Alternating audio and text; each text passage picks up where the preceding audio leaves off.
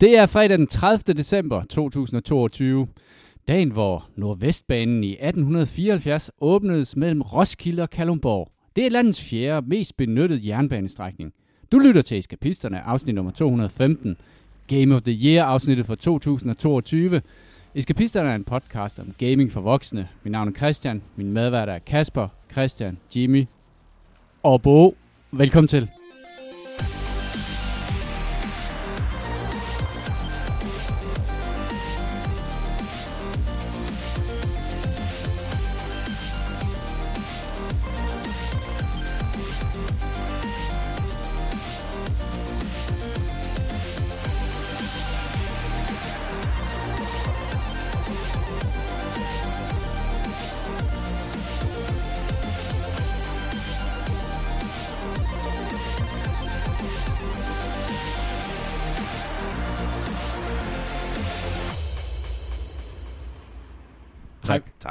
Tak. og øh, Tak, tak. Bo, Bo, du er med på en linje direkte fra Afghanistan, tror jeg det er.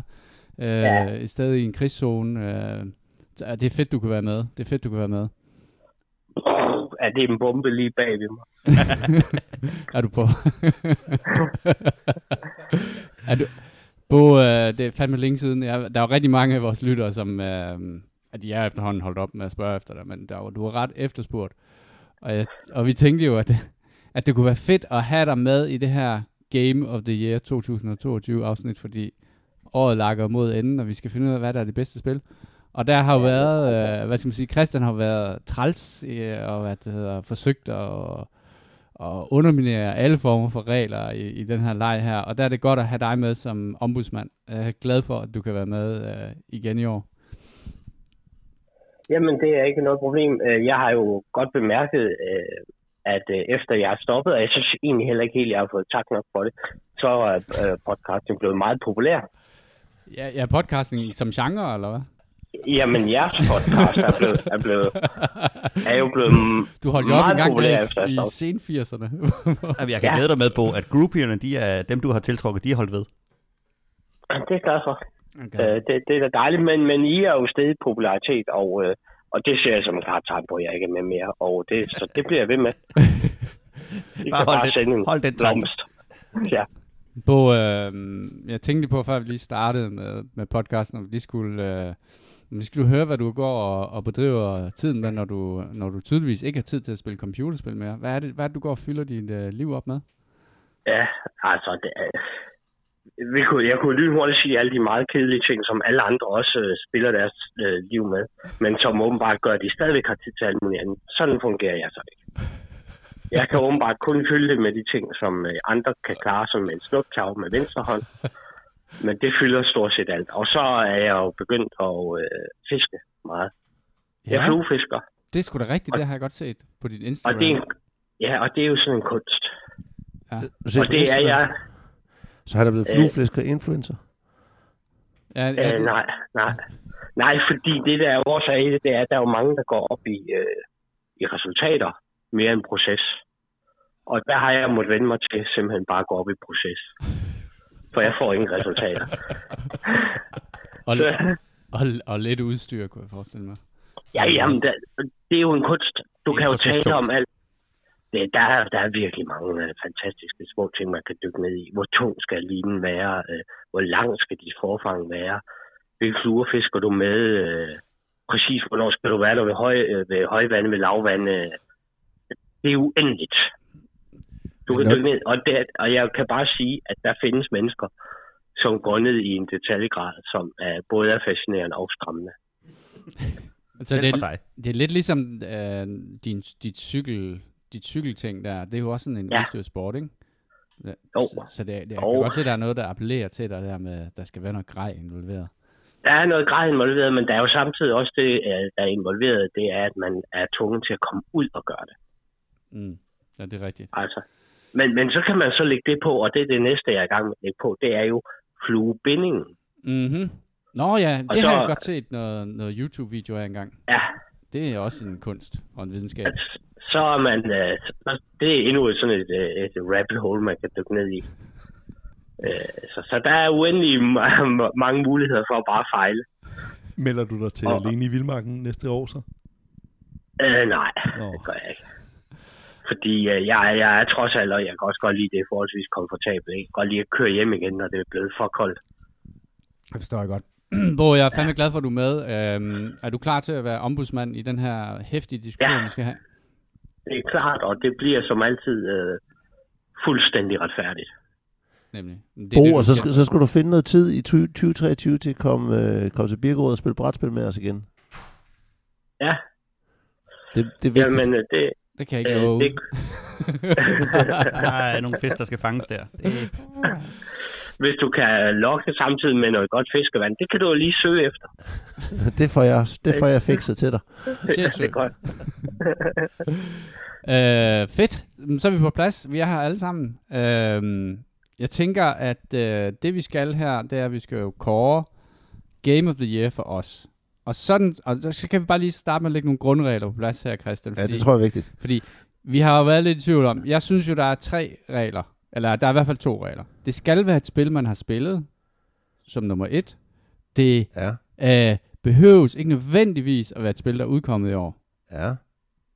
Og så har jeg vist ikke nogen tredje regel. Ej, jeg vil sige, de to regler, det er jo også personligt angreb på Julesen. Nej, dem er Nej, jeg nej, faktisk øh, ombord med. Men Øh, altså, fordi jeg, jeg tænker lidt, man kan jo godt sige sådan, nej, men vi er jo sådan nogle gamle gutter, som ikke nødvendigvis er med på det nyeste nye hele tiden. Nogle gange finder vi jo et spil, som måske er udkommet for to år siden, og jeg synes at på en eller anden måde, at det handler om, at det skal være det spil, som vi synes er det fedeste. Og ikke nødvendigvis Ja. overgangen. og man, man skal vel Men også... jeg er lidt selv, jeg er og så er, der, lidt, så, så, så, er der, så er der også lidt en blød regel, der hedder, at det skal vel også på en eller anden måde være et spil, som... Øh, fordi ellers ville Game of the Year for mig hvert eneste år være under 9. Men altså, det vil også- ikke, være football manager. Det vil det også være et eller andet spil, som man synes har haft en, en, en sådan en generel øh, et impact på en eller anden måde. Oh, ja. Ikke at det har behov for at være AAA, eller, Mm. altså, men noget, som har Vi taler rykket, rykket ved noget, eller, Okay. eller været det, det, det, store fyrtårn. Men det er også en gummiparagraf. Fordi Det er en gummiparagraf. Ligesom Det kan er. rykke noget for, For mig. jeg hørte, du startede med, jeg synes reglerne er, så hvis reglerne er synsninger, så er vi meget godt alignet. Bo, øh, Vi er kan, 100% enige her. Actually. kan, du, øh, kan du godkende de regler? Ja, altså, øh, det der egentlig kan undre mig, nu er jeg jo ikke med sidste år, det er, at I har jo faktisk haft en del år til at fintune de regler. øh, og så er det ligesom, ja. at øh, hvert år, så skal de regler sådan genopfriskes. Og laves det er måske meget godt. Det er lidt ligesom, at man burde få alle til at lige læse grundloven en gang om året. Ej, men jeg tænker også, det er fordi... Øh, men I reviserer, reviderer så grundloven år efter år. Og det er, også, det er måske også fint. Det er vel også et Det er eksperiment, ligesom man havde Golden Goal og Silver Goal, og altså bare forlænget spilletid i, i en straffe og sådan noget. Altså, det, det er vel en uh, eksperimentere med, med sporten. Det kan også være, det er bare fordi, vi ikke rigtig selv kan huske, hvad fanden Vi leger det er, lidt vi med konceptet. sidste år. Det, det der- er også en mulig Det var der en stor mulighed. sandsynlighed for. Men øh, jeg godkender reglerne. Tak, tak Bo. Øh, jamen, øhm, skal vi lige tage en hurtig runde? Øh, Jimmy, hvad er Game of the Year for dig? Uh, Game of the Year for mig, det er Elden Ring. Kasper, hvad er Game of the Year for dig? uh, Elden Ring. Og Christian? Elden Ring. Og så tager jeg mig selv. Jeg vælger Elden Ring. Så har vi vundet. Yeah! Er der- er der inde i år? mange regler.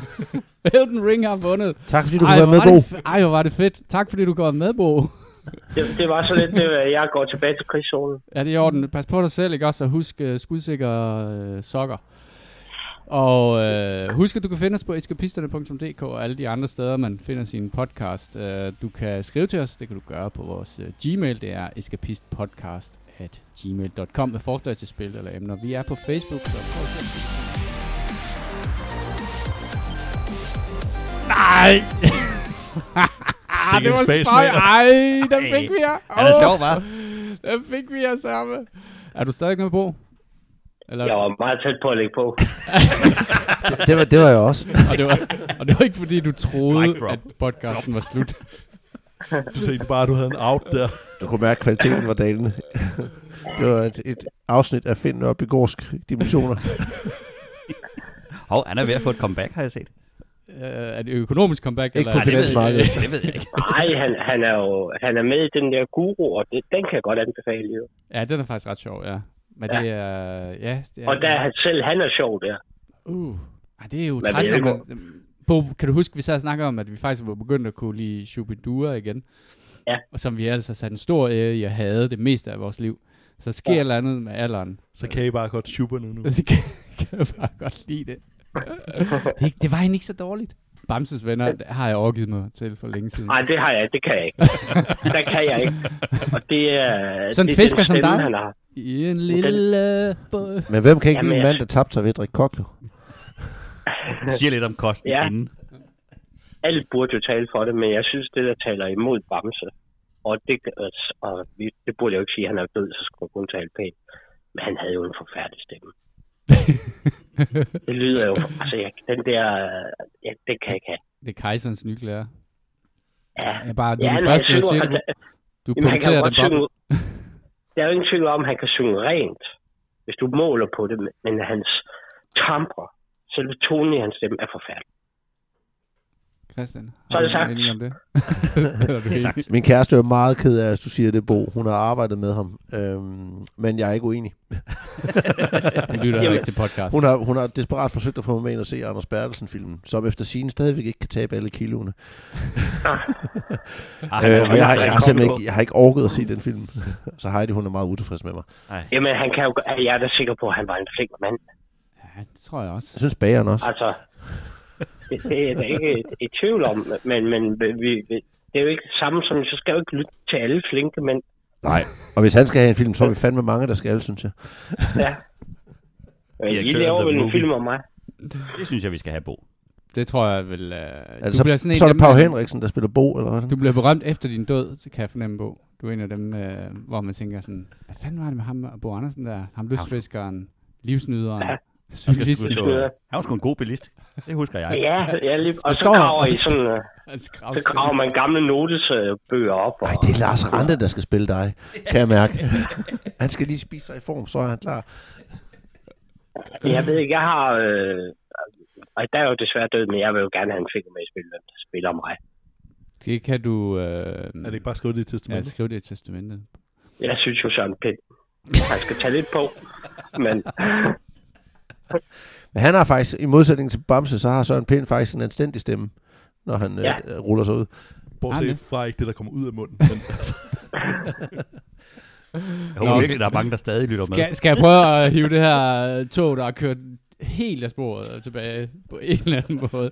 Øhm, så prøv. Vi skal, vi skal tilbage og snakke om nogle computerspil. Du går derhjemme og er i gang med at forberede din nytårsaften og tænker, hvad fuck er det, jeg lytter til? Øhm, det her det er en podcast, Og hvor, ret. vi, hvor, at, øh, hvor det var lidt svært at komme udenom Elden Ring, fordi at Elden Ring var et spil, som, som du sagde jo var et spil, der rykkede helt vildt meget.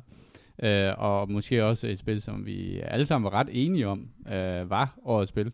Og så var det også det spil, som øh, gav os alle sammen en fantastisk middag øh, Og på en Christians virkelig, vegne. virkelig dygtig jule. Legendarisk.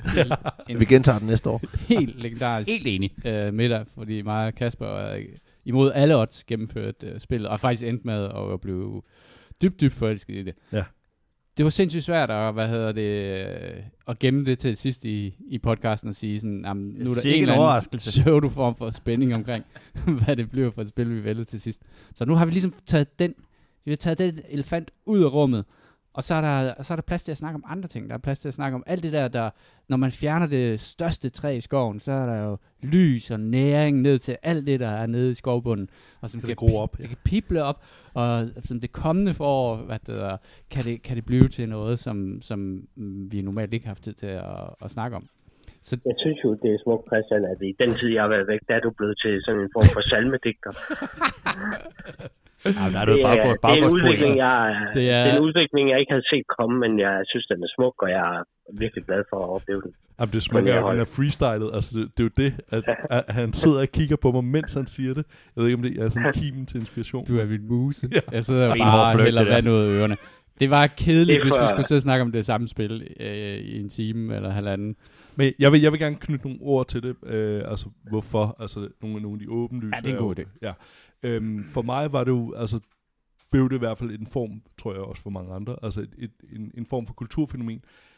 Alle og mange af dem, øh, mine venner, som ikke har spillet i lang tid øh, af en eller anden årsag, øh, vil meget gerne spille Elden Ring, altså, og havde ikke spillet spil i flere år.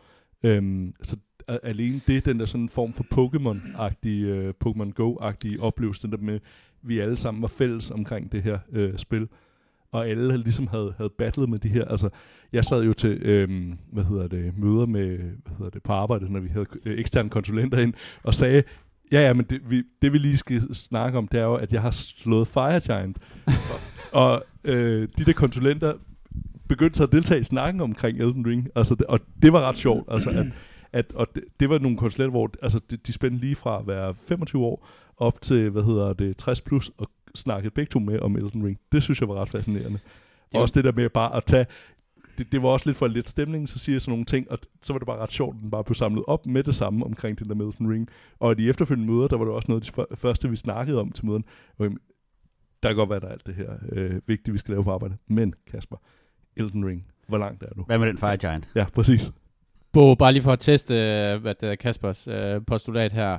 Hvad er din viden om Elden Ring? Det, det er meget begrænset. Jeg øh, vil sige, jeg har ikke stødt på nogen, der spillede Elden Ring ud over jer. Har du spurgt dem, der stod og fluefiskede ved siden af dig? Har du snakket med andre Nej. mennesker os? Nej. og det er måske også, så mit statistiske sample er ikke fantastisk god. Øh, men, men nej, jeg har ikke, men jeg har, jeg har jo godt fornemmet, at det var vigtigt, men jeg kunne jo også fornemme, at det handlede meget om den middag. Men nu, synes jeg, du, nu synes jeg, du skyder os uh, ting i, uh, i ærmet. Jeg vil, ej, jeg vil indrømme, det handlede rigtig meget om den middag til at starte med. For mig handlede det om, at, at Jule ikke fik ret. Det, det var faktisk min Men, drivkraft. men, men det siger jo noget om, at det gjorde, at I, I var tvunget til at fordybe jer i noget. Ja. Og så pludselig endte det med at blive interessant, det som I egentlig bare gjorde af en anden årsag. Og det synes Og jeg, man kan er overføre også- til børneopdragelse. Ja, ja. Det bliver faktisk ikke interessant på noget tidspunkt. Nej, nej. Nej. Men uh, der er en lektie her. Jeg kan mærke, der er en lektie et eller andet sted, der gemmer sig. Lektien er jo, at det, langt de fleste ting viser sig at være ret interessante, når først man dyb, dykker dybt nok ned i det. Mm. Der, er- jeg er klar over, at der er nogle ting, der ikke er så... Der kan være nogle forskellige præferencer, øh, hvor man ikke har lyst til at dykke dybere ned i det. Star Trek. Jeg skal ikke... Hvad siger du? Star Trek. Star Trek? Det kunne, det kunne være. Det kunne også godt Jeg være, det var sådan en t-shirt Trek på i kunne jo dag, være, altså. et, uh, Star Trek kunne jo være en, uh, en segue til at tale om spil. Øh, Det kunne det godt. Det dyrker vi ikke så meget her. Vi beklager, kære lytter. Nå, men øh, at der, og, og så er det jo Jeg kan også også... lide, at du siger ental nu med lytter. Men, men øh, bare lige for at runde Elden Ring af, Christian. Øh, hvad, var, hvad, var, hvad var det, Elden Ring kunne? Og hvad var det, der var så vigtigt ved Elden Ring? Jamen, jeg tror, og hvorfor er det lidt bedre end Football Manager? Øh, au. Den skal vi ikke ind i. Men øh, nej, jeg tror, at det var det er jo det første FromSoft-spil, som er gået mainstream, sådan rigtigt. Øhm, og Så FromSoft solgt ud. ja, lidt har det jo faktisk. Men på, så kan man spørge, om det er på en nederen måde eller på en positiv måde. Det, det er da sikkert... Men altså, nu, nu, for, nu, nu kan vi jo snakke meget om film, øhm, så synes jeg jo på en eller anden måde, der er jo ikke noget skidt i, at mange godt kan lide noget, der er godt. Altså, Nej. øhm, og det- det, det synes jeg dog også mange filminstruktører, der også går over, hvor du sådan, når nu er solgt ud og sådan noget, men jeg synes stadig, det er, det er godt det, øh, hvad hedder det, personen laver. Men jeg, jeg er helt enig, og jeg, jeg, jeg må sige, at det, det, som de gjorde godt, det var, at det blev øh, et spil, som var markedsført øh, meget mere, end deres tidligere spil har været. Og den following, de har haft, den niche-following, har været med til at pushe den hype også.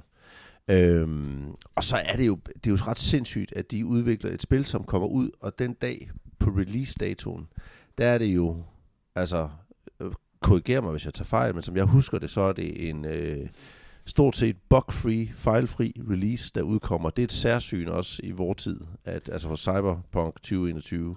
Og så der, var, videre. der var nogle problemer på PC'en, men det blev relativt hurtigt øh, Ja. rettet. Og også, hvad kan man sige, det der var sådan, det var en sådan selv, øh, hvad hedder det, um, altså selv, selv øh, altså, øh, self-feedback øh, på det, øh, fordi at der var så mange, der var interesseret i det, så blev der også lagt ret mange kræfter i det. Altså Valve, øh, i forbindelse med udgivelsen af Steam Deck'en, brugte jo ekstremt mange ressourcer på, at det spil kørte godt på Steam-dækken. Altså, så der har bare været altså, også en, en lyst til at få det til at fungere, hvorimod, hvad kan man sige, at Cyberpunk måske lidt faldt, hvor det sådan, jamen, I må fucking sejle jeres egen sø, ikke også? Her var der en eller anden lyst til, at man var sådan, nå, men okay, så, så tilgiver vi den det, eller et eller andet, ikke også? Øhm, Ja, og så tror jeg, at det, er blevet, det, er, det, det er det, øh, FromSoft-spil, som er lige en, en lille smule mere multiplayer-venligt i forhold til ease of use i forhold til for andre folk ind i sit spil, eller komme ind i et spil. Det er jo stadigvæk ikke nemt, og det er stadigvæk ikke sådan, du, du går ikke bare ind i en lobby og finder spillere og sådan noget. Men det var trods alt nemmere. Det er klart det nemmeste, altså det er et langt spil. Øh, det er et Mm. kæmpe spil, og det er en kæmpe verden. Det, er- men, men det er det nemmeste spil, synes jeg, øh, af FromSoft at gennemføre, faktisk. Fordi du på alle bosserne, hvis du virkelig ikke kan, så, så kan du få hjælp af en computergenereret øh, NPC, eller du kan kalde andre spillere ind i dit spil ret nemt, hvis der er, altså, hvis der er et aktivt community omkring det. Så det, det gjorde, at, at, at alle dem, der havde en intention om at gennemføre spillet, øh, stort set kunne gennemføre spillet i, i grove træk, for at sige det sådan. Og det har ikke altid været fællesnævneren for alle FromSoft-spil. Især ikke Sekiro, som er det mest nådesløse, hvor man ikke kan multiplayer overhovedet. Øh, Det er det absolut sværeste for at spille. Så jeg synes, det, det, det gjorde godt, det var, at det ramte mainstream. Det holdt faktisk fast i mange af de værdier, de har, det der med, at der skal ikke være nogen mulighed for at justere på sværhedsgraden. Til gengæld, så, så, så, så gjorde de det nemt. De gjorde det ikke umuligt, banke sit hoved mod muren og overkomme bosser, og så er det bare en kæmpe verden, og det er en fascinerende verden. Det er også en ret skør og, og, og, og vild altså, lore, som man ikke rigtig nogensinde finder helt øh, bundfælder i, øh, og finde ud af, hvad er det lige præcis historien er her? Det finder man aldrig sådan helt 100 procenten røde tråd i, tror jeg ikke. Men det, det er en ret sindssyg øh, og gennem, gennemarbejdet verden. Man føler, man er i et eller andet, som er tænkt til bunds på en eller anden måde. For mig, der havde det, og det er jo sådan en klassisk tegn på, at, at noget er Game of the Year, det har det der med, at jeg kan ikke lade være med at tænke på det. Og det er et af de få spil, som i en, i en efterhånden moden alder, at jeg sådan, det var det spil, jeg skulle hjem og spille. Og jeg glædede mig til det, og jeg, hvad det lige så snart jeg kom ind i den der verden der, så kunne jeg bare mærke, fordi det er også et ekstremt øh, atmosfærisk spil. Altså, det er virkelig, virkelig atmosfærisk. Og, og den der mystik, der er omkring det der med, at det er stadigvæk måske ikke så lukket som andre af, af hvad der FromSoft-spil, men der har, altså i forhold til alle mulige andre computerspil, som er ret åbenlyse i forhold til, hvad det er, historien er og sådan nogle ting, så kræver det en del af det her. Og det er jo det, som ligesom god litteratur, eller de der fantastiske film, når man er færdig med at se filmen, så sidder man og irriteret over, hvad fuck handler det her om, men man kan ikke, men man er alligevel, øh, man har lyst til at gå ind i sådan en analyse af, hvad det er, der er i det her spil her, og det kan man jo også se på alle, hele den, hvad skal man sige, mængden af de her lore-videoer og alt muligt andet, og den snak, der var omkring det, og alle de der hemmeligheder, og de der ting, der man kan gøre ind i spillet, som nogen af os oplevede, og nogen af os ikke oplevede. Men den der øh, øh, verden, hvor at du ved, at du kommer sandsynligvis ikke til at opleve alt, hvad det spil har, og, og hvad det hedder, at byde på første gang, det gør, at det er mere interessant, fordi at det er mere magisk på den måde. At øh, det er ikke bare et spørgsmål om, at du skal høste alle achievements, og så kan du gå ind og se, nå, men der var en achievement for at finde den hemmelige dør, og der var en achievement for din, du, den, datten. Det, det synes jeg er super fedt, og det er sådan noget, som, som gør mig interesseret. Altså, det er et eventyr, for der er mystik i det. Uh, Jeg, jeg synes, en anden ting, der var fedt i det, det var øh, nogle ting, vi også snakker meget om i år. Det havde lidt føling af Magic the Gathering, altså at du kunne sammensætte våben og abilities på rigtig mange forskellige måder. Der var ikke noget, der var åbenlyst den bedste, når du skal bare tage det her, det her, det her, og så kører du igennem det. Du kunne rent faktisk kombinere dig igennem på rigtig mange måder, og med alle mulige forskellige abilities, og valgte Azure War og så videre, som alle sammen gjorde noget, hvor man tænkte, om den kan da ikke øh, noget, men så sad man og læste om, nå, men jeg kan faktisk kombinere den med det her, det her, det her, og så gør den det. Øhm, det synes jeg også var en rigtig fed ting, og at altså, våbenrangen var så stor af, af, af hvad de kunne, og også øhm, altså de der forskellige mimics, eller hvad hedder det, um, spirits, man kunne øh, øh, spawne, at de kunne alle sammen noget forskelligt, så der var heller ikke nogen, der var sådan åbenlys. Altså der var jo nogen i starten, som så blev rettet i, i, øhm, i øh, nogle øh, senere patches og så videre, men der var jo ikke nogen, der var sådan åbenlyse helt vildt, altså hvor der var rent faktisk flere forskellige, man kunne bruge, og det, det synes jeg også gjorde det interessant. øhm, Jeg, synes, jeg, jeg synes, det var, øh, det var også, det var også øh, en voldsom omgang på en eller anden måde, fordi jeg har ikke, og de har faktisk heller ikke, altså de har udgivet en sådan arena battle ting, man kan mødes i et kolosseum og kæmpe mod andre ja, spillere. det var den, det jeg skulle til at... Der er ikke kommet nogen reel DLC til det, og det er lidt interessant, skråstrej pudsigt, at der ikke er det, fordi, og jeg er egentlig taknemmelig for, at der ikke er, fordi jeg føler mig slet ikke body and mind klar til at dykke ned i Elden Ring igen. Jeg har ikke, jeg spillede det igennem rigtig mange gange for at lave Platinum, Øh, og simpelthen fordi, at jeg ville gerne lige suge alt ud af hele spillet. Og efter at have gjort det, så er jeg faktisk mættet. Så det vil sige, at jeg sidder ikke og, og sukker for, at der skal komme en expansion til det lige nu. Øh, må jeg ærligt indrømme. Det skal ikke være Game of Thrones Season 2. Uh, Nej, det har jeg ikke brug for. Jeg synes, det, det, var, det var super fint, og kommer der en expansion, jamen så må vi se. Men som jeg har det lige nu, så har jeg været der. Og der, der er jo noget, der tyder på, altså FromSoft er jo i gang med at lave det her Gundam-spil, hvad fanden var det, det hedder? Armored Core Armored Core 4? Ja, f- ja, et eller andet. Det er den der gamle serie, de er i gang med at genopleve. Og det kan jo, og, og det kan jeg egentlig godt lide det der med, at de måske siger sådan, okay, øh, sidste kapitel er skrevet, og punktum er sat, øh, det var et øh, spil, det var en succes. Men i stedet for at malke den, som om at det var Assassin's Creed, øh, eller sådan noget i den stil, eller Call of Duty, og der skal komme en ny øh, version af det her spil, eller en, en eller anden DLC, er der også en indbygget risiko i, at man bare begynder at hvad der, træde de samme spor, som man har gået en gang, eller at man begynder at gøre noget, som egentlig ikke fungerer lige så godt som det oprindelige spil. Uh, Miyazaki, er det ikke den hedder ham, der uh, øh, hedder... Ja, han har faktisk også været ud, udtalt for nylig i sådan uh, artikler om det, at det faktisk ikke var så sikkert, at der kom noget i uh, Elden Ring 2, uh, fordi han kunne faktisk godt lide, at det har været den her, som jeg jo også nævnte det der, men det har været den der, det var en ting, der var der, det var en oplevelse, altså det blev ligesom, øh, ikke at sammenligne, men næsten, øh, hvad hedder det, for eksempel øh, EM92 eller EM øh, 2021, altså en eller anden oplevelse, der var der, hvor at det var fandme fedt at have været i den, men den er bare svær at genskabe, altså, og mm. så det der med at lave en tour, gør nødvendigvis ikke, at vi får det samme igen. Det, det var jo en, en helt unik ting, synes jeg i hvert fald også med. Jeg tror også, altså, det er helt sikkert ikke den sidste hvad hedder det, øh, fantasy-inspireret IP, vi ser fra FromSoft. Det vil undre mig meget, om der ikke kommer en Dark Fantasy et eller andet mere fra dem på et tidspunkt. Spørgsmålet er, om de så vender tilbage og laver noget på Dark Souls-universet, Demon's Souls-universet, eller Bloodborne, eller øh, Elden Ring.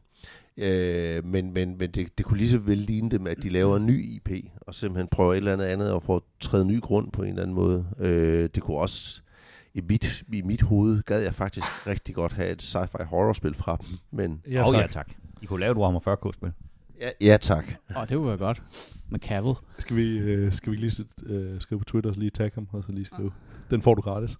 Det var et spil, der kom i, i februar, og det var altså et, et tidligt på året, og så dominerede det jo ikke bare februar, hvor man kan sige, det druknede alt, hvad der var, der udkom i februar. Altså Dying Light 2 udkom jo også i februar. Den druknede øh, vores podcast.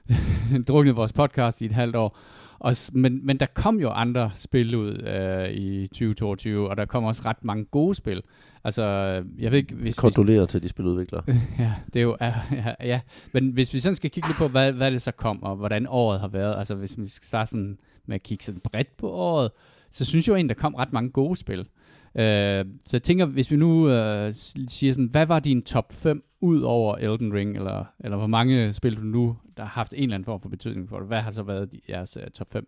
Og jeg ved ikke om, uh, Kasper, vil du starte uh, med at ligesom snakke lidt om, hvad der var ud over Elden Ring for dig? Ja, ja jeg kunne starte med ikke at lave en top 5. Uh, altså ud over Elden Ring, som selvfølgelig... Uh, uh, som jeg har snakket meget om. Uh, så for mig var det det spil, jeg også tror, jeg spillede i starten af året, jeg lige, uh, mens jeg var i gang med Elden Ring, uh, Crying Sons, som var det her strategiske, hvad hedder Nå, ja. det? Ja, øhm, ja, det kan jeg godt huske. Det var godt, ja. Som mindede om, hvad fanden var det, det hed? Øhm, men jeg er sådan en lille strategispil, hvor at, øh, du med roguelike, hvor du havde masser af encounters, og så var du op mod fem skibe ad gangen, og det, det fungerede bare rigtig godt. Og så var der denne historie henover, øhm, sådan, øh, hvad hedder det, ja, et sci-fi-spil, øh, sådan lidt ala, øhm, Breach? Eller hvad var det? Var ja, det, ja. Hvad fanden var øhm, det, det minder om? Ikke sådan lidt jo. et puzzle Into the ja, Breach? Into the Breach, stod det, øh, hvad hedder det. Og ja, og havde, smagte også af, af Foundation, altså den der historie omkring den der store øh, space opera på en eller anden måde. At der var et sådan helt univers. Altså det, det var det var skrevet af ganske få udviklere, øh, så den, men man fornemmede, der var et eller andet bag ved det, og det, det kunne jeg meget godt lide, og jeg tror også, jeg havde set Foundation den periode, så jeg tror bare, jeg var rigtig meget i, havde rigtig meget lyst til det, og så kunne jeg godt lide den der lille strategiske element, der var i det, altså den der Into the Breach-agtige.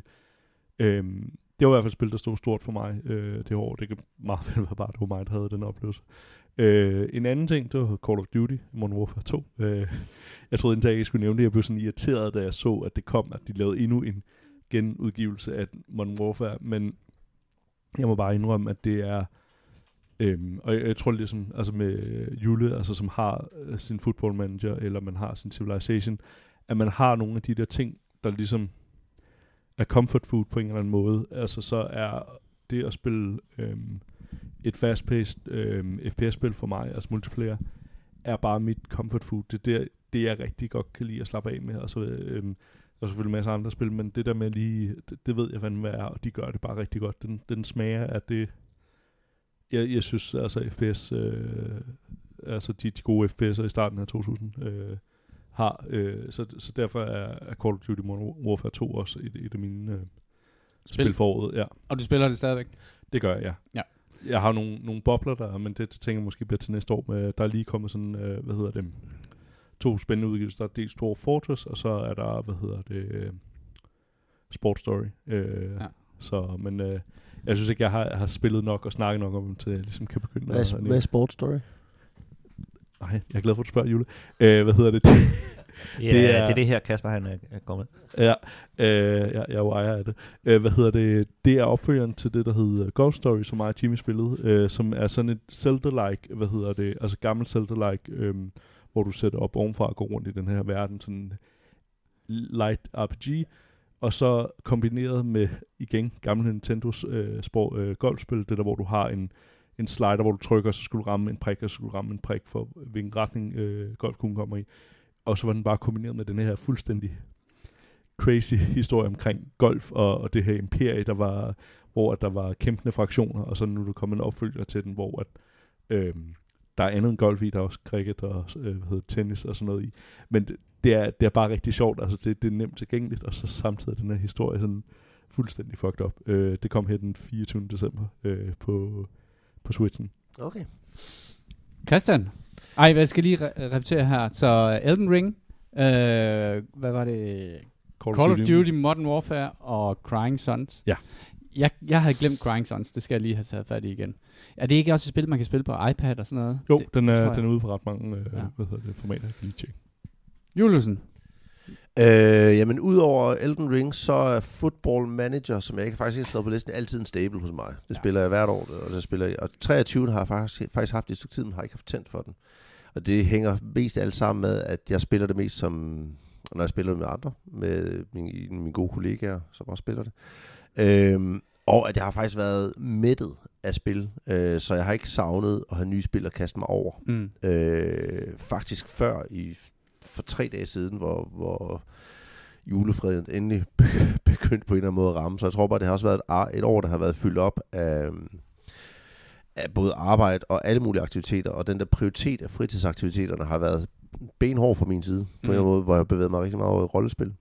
Har du også ventet på den? Fordi det der, jeg kan i hvert fald huske tidligere med Football Manager, der ventede man lidt, altså også ligesom... Øh, Nej, jeg har ikke ventet. Jeg købte den tidligt, fordi så får du den med rabat. Okay, Og jeg ja. ved jo altid, at jeg skal have den, så jeg købte den bare. Ja, Ja. Øh, den var billig. For når den så kommer ud, så går det lang tid, før den bliver billig igen.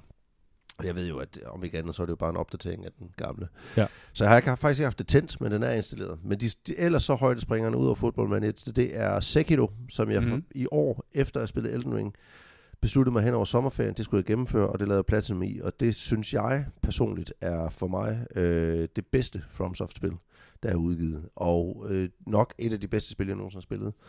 Eh, Fordi dengang, da jeg spillede det, da det udkom, der slog jeg mig hårdt på det. Og så Mm. stoppede jeg med at spille det, da vi Du fik spillede. faktisk en skade på din... Jeg fik, hånd. en, øh, ja, jeg fik sådan en seneskede hindebetændelse af at prøve at slå Butterfly, øh, Lady Butterfly ihjel. og så spillede, endte vi med at spille, hvad var det, vi spillede i fællesskab? Det der kolumbianske øh, narko... Øh, Wildlands. Ja, Ghost Recon. Ja, Ghost Recon Wildlands. ja. ja. Øh, Og det, det kom lige derefter, og så havde vi det jo rigtig sjovt med det, og så kom jeg fra det. Fordi når man har lagt Sekiro fra sig et stykke tid, Mm. så er der lige en indlæringskurve igen. Så, sådan, så det først, så gik der seks år, eller fem år, eller hvad der gik, fire år. Øh, og så nu sagde jeg, nu skal det være. Og det gennemførte jeg så også tre gange for at lave Platinum i det. Og det er det sværeste spil, jeg nogensinde har spillet. Mm. Og jeg er glad for, at jeg har completed det, fordi så har jeg ikke brug for at gøre det igen.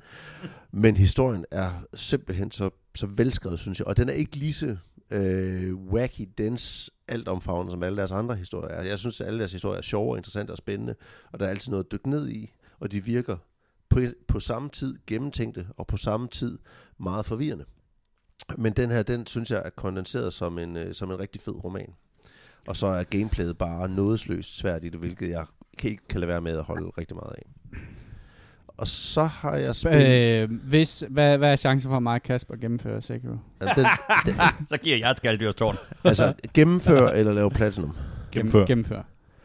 Fordi jeg har hørt, man kan gennemføre det på 3-4 timer. Jamen, øh, Jeg jeg, har også set de der speedrunning-videoer. Det kan vi da godt klare. Så kan det være. Jeg skal lige tænke mig om, for der er også, du kan gennemføre det faktisk midtvejs, hvor du ikke gennemfører hele spillet. Hvis jeg kan få lov til at vælge den ending, I skal lave, så er den lige 0. Okay. Oh. Men hvis I bare skal gennemføre og komme til slutsekvensen, hvor man kun, faktisk kun spiller halvdelen af spillet, så tror jeg godt, I ville kunne gennemføre. Øh, måske. Så tror, jeg, så tror jeg, der er 10% chance for, at I kan gennemføre. Men hvis jeg vælger slutningen, så er der 0% chance. Så, så udlover vi Og- en Sekiro dinner. Og hvad er chancen for at Bo gennemføre? Ja, Bo har jeg høje tanker 100. om. Bo kommer aldrig nogensinde til at kæmpe Sekiro. Øh, ej, nej, jeg er sikker på, at hvis Bo kastede sin kærlighed over det, så er det ikke det, han ikke, øh, han ikke kunne lykkes med. Der tror jeg, du tager fejl, men øh, Men for ham er det jo processen. så Bo vil ikke gennemføre det, men han vil, han vil, han vil have sindssygt meget, øh, mange frustrationer i processen undervejs, ja. i ikke at gennemføre Så det. hvis du mangler lidt frustration i dit liv, Bo, så, så er der i hvert fald en mulighed her. Så har jeg... tak, Øh, tak for tippet. jeg vil gerne have det streamet, når du gør. Og med lyd på, lyd på dine reaktioner. Øh, og det gælder også dig, Kasper. Ja. øhm, men jeg vil, jeg vil gerne sætte et eller andet fedt på højkant, hvis I gennemfører Sekiro. Altså, hvordan var det gennemføringen var? var det... Ja, det, kigger vi, det kan vi lige tale om. Det vil lad os vende tilbage til. Lad os ikke belemre de stakkels øh, lyttere. Vi kan orientere dem næste gang med, at vi synes, reglerne blev det her. øh, så har jeg Jeg vil, faktisk godt, øh, jeg vil faktisk godt sætte noget på højkant, men så behøver I ikke spille Sekiro. I kan bare øh, bruge 400 timer på bare sådan at gå til hånden for mig. Så skal jeg nok give en middag. Åh, oh, det er godt tænkt, det der. I kan prøve at gennemføre mit liv, så, så giver jeg en McD-menu. Så har jeg spillet Stray. Ja, du har. Det, kom, julen. det var faktisk meget, Jimmy snakkede om det i bilen hjem. Uh, hvad hedder det? At det var godt nok usædvanligt, at du havde uh, kastet over Stray, og, du også, og det var endnu mere usædvanligt, at du var så glad for det, som Ja, du. Unironically glad for det. Mm. unironically glad for det. Ja, fordi da det udkom, der kan jeg huske, at øh, en af vores lyttere, øh, Madsen, han skrev, at vi skulle spille Stray. Og det var der ikke rigtig nogen, der fik gjort. Og så Mm. blev det gjort lidt, og der var ikke noget. Og så kig, altså, jeg, jeg købte det dengang, kiggede på det og tænkte, det ser faktisk ret fedt ud, men det ser også ret mage ud. Mm. Øh, eller det, det, det, det, ligner sådan en, en lidt light, sød, cute historie. Og så satte jeg mig ned og tænkte, jeg, okay, det, nu kigger jeg lige på det. Og så spillede jeg det i cirka 6 Og det spillet, timer. hvor du spiller en kat. Du spiller en kat i Mm. en post-apokalyptisk verden. Mm. Øh, og så bliver du væk fra det kul af katte, du ligesom hænger ud med, og så lander du i underverdenen. Mm. Du løber til at starte med, er du sådan ude i naturen og fri, og så falder du ned gennem nogle sewers, nogle drainpipes og sådan nogle ting, og så er du i en verden, der er kun befolket af robotter, og så sådan nogle små parasitagtige væsener, som er dine fjender, som er alles fjender. Øh, og så kommer du ind i en forsejlet by, som er forsejlet mod de der parasitagtige væsener, hvor de der robotter, som går rundt i mennesketøj og ligner mennesker, agerer som mennesker, hvor de så simpelthen har deres, deres life øh, der. Og så er det jo en puzzler. Så du, du, du løser så alle mulige ting, øh, og prøver at finde din vej videre og sådan noget. Øhm, og det der, øh, det der var fascinerende ved det, det var, at jeg spillede det, og jeg spillede det cirka 6 timer, måske 6,5, og gennemførte det. Hvor jeg bare tænkte, nu spiller jeg uden at læse noget om det. Og det var en fantastisk oplevelse. Jeg fangede ikke særlig mange af de referencer, der var. Øh, der var en super fed reference til Tilbage til fremtiden. Man møder mm. Marty McFly, og man møder Doc i robotversioner. Det er super sjovt. Øh, og du møder også øh, Docs sindssyge opfindelser. Men det er virkelig velskrevet, det er virkelig godt fortalt. Og de puzzles, der er, er godt tænkt. Øh, og jeg synes aldrig... Altså, der var, der var meget, hvor man løb rundt og tænkte, hvad fanden skal jeg nu, og hvor skal jeg nu hen, og sådan noget. Men, men det var aldrig sådan, at jeg følte, at øh, jeg virkelig ikke øh, kunne komme videre. Øh, og så, efter jeg så gennemførte det første gang, og, så, og historien på en eller anden måde, så minder den lidt om The Last of Us. Den har sådan lidt en The Last of Us for katte vibe. Mm-hmm. Du er i den der verden, der er blevet overtaget. Du prøver ligesom at finde din vej igennem det, og komme ud til noget, hvor man kommer til et sted, hvor man kan leve igen, og Ah. være igen. Øhm, så gik jeg så på nettet og begyndte at sige, nu skal jeg have alle de achievements, for der var ikke så mange af dem i virkeligheden. Og så gik jeg på achievement-jagt, så spillede man ikke spillet igennem fra start til slut, så gik man ind og spillede chapters igen, for i det der chapter mangler de achievements, og så videre, og så videre. Så havde jeg lavet det, og så den sidste achievement, jeg manglede, var, at jeg skulle gennemføre spillet på under to timer. Det er sådan en You Are Speed Achievement, hedder den. Øh, Og så gjorde jeg det på en time og 40, fordi der er så stort set spillet spillet igennem to gange, så der kendte jeg det rimeligvis. Så der ræste jeg så igennem det på en time og 40, og så fik jeg Platinum. Og det var et ret fedt spil. Og det var alt sammen klaret på halvanden dag, øh, at lave en Platinum på det. Og jeg synes Gullig gris spillet hurtigt. Ja, det. Det kan godt være. Men jeg synes virkelig, at det var en fed historie, og det var fedt gameplay, og jeg ved med mig selv, modsætning til Elden Ring, hvis der kom en Stray 2, så vil jeg spille det. Mm. Det var et rigtig godt spil. Mm. Fedt. Og så, Så- i går, bare lige for at tage den, Ja, Nej, undskyld, ja. du vil One sige- more thing. Nej, nej, det er fint. One More Thing, som jeg faktisk ikke er på listen, men som jeg spillede, startede op i går, og som egentlig bare skal have et honorable mention, for det er svært at sætte det på, øh, på boblerne til årets spil. Der startede jeg med at spille The Dun og jeg har, har det her, for jeg kan ikke huske, hvad det hedder. The Dungeon of Nahelbuk, Ej, det The har jeg. Amulet of Chaos. Det har jeg installeret.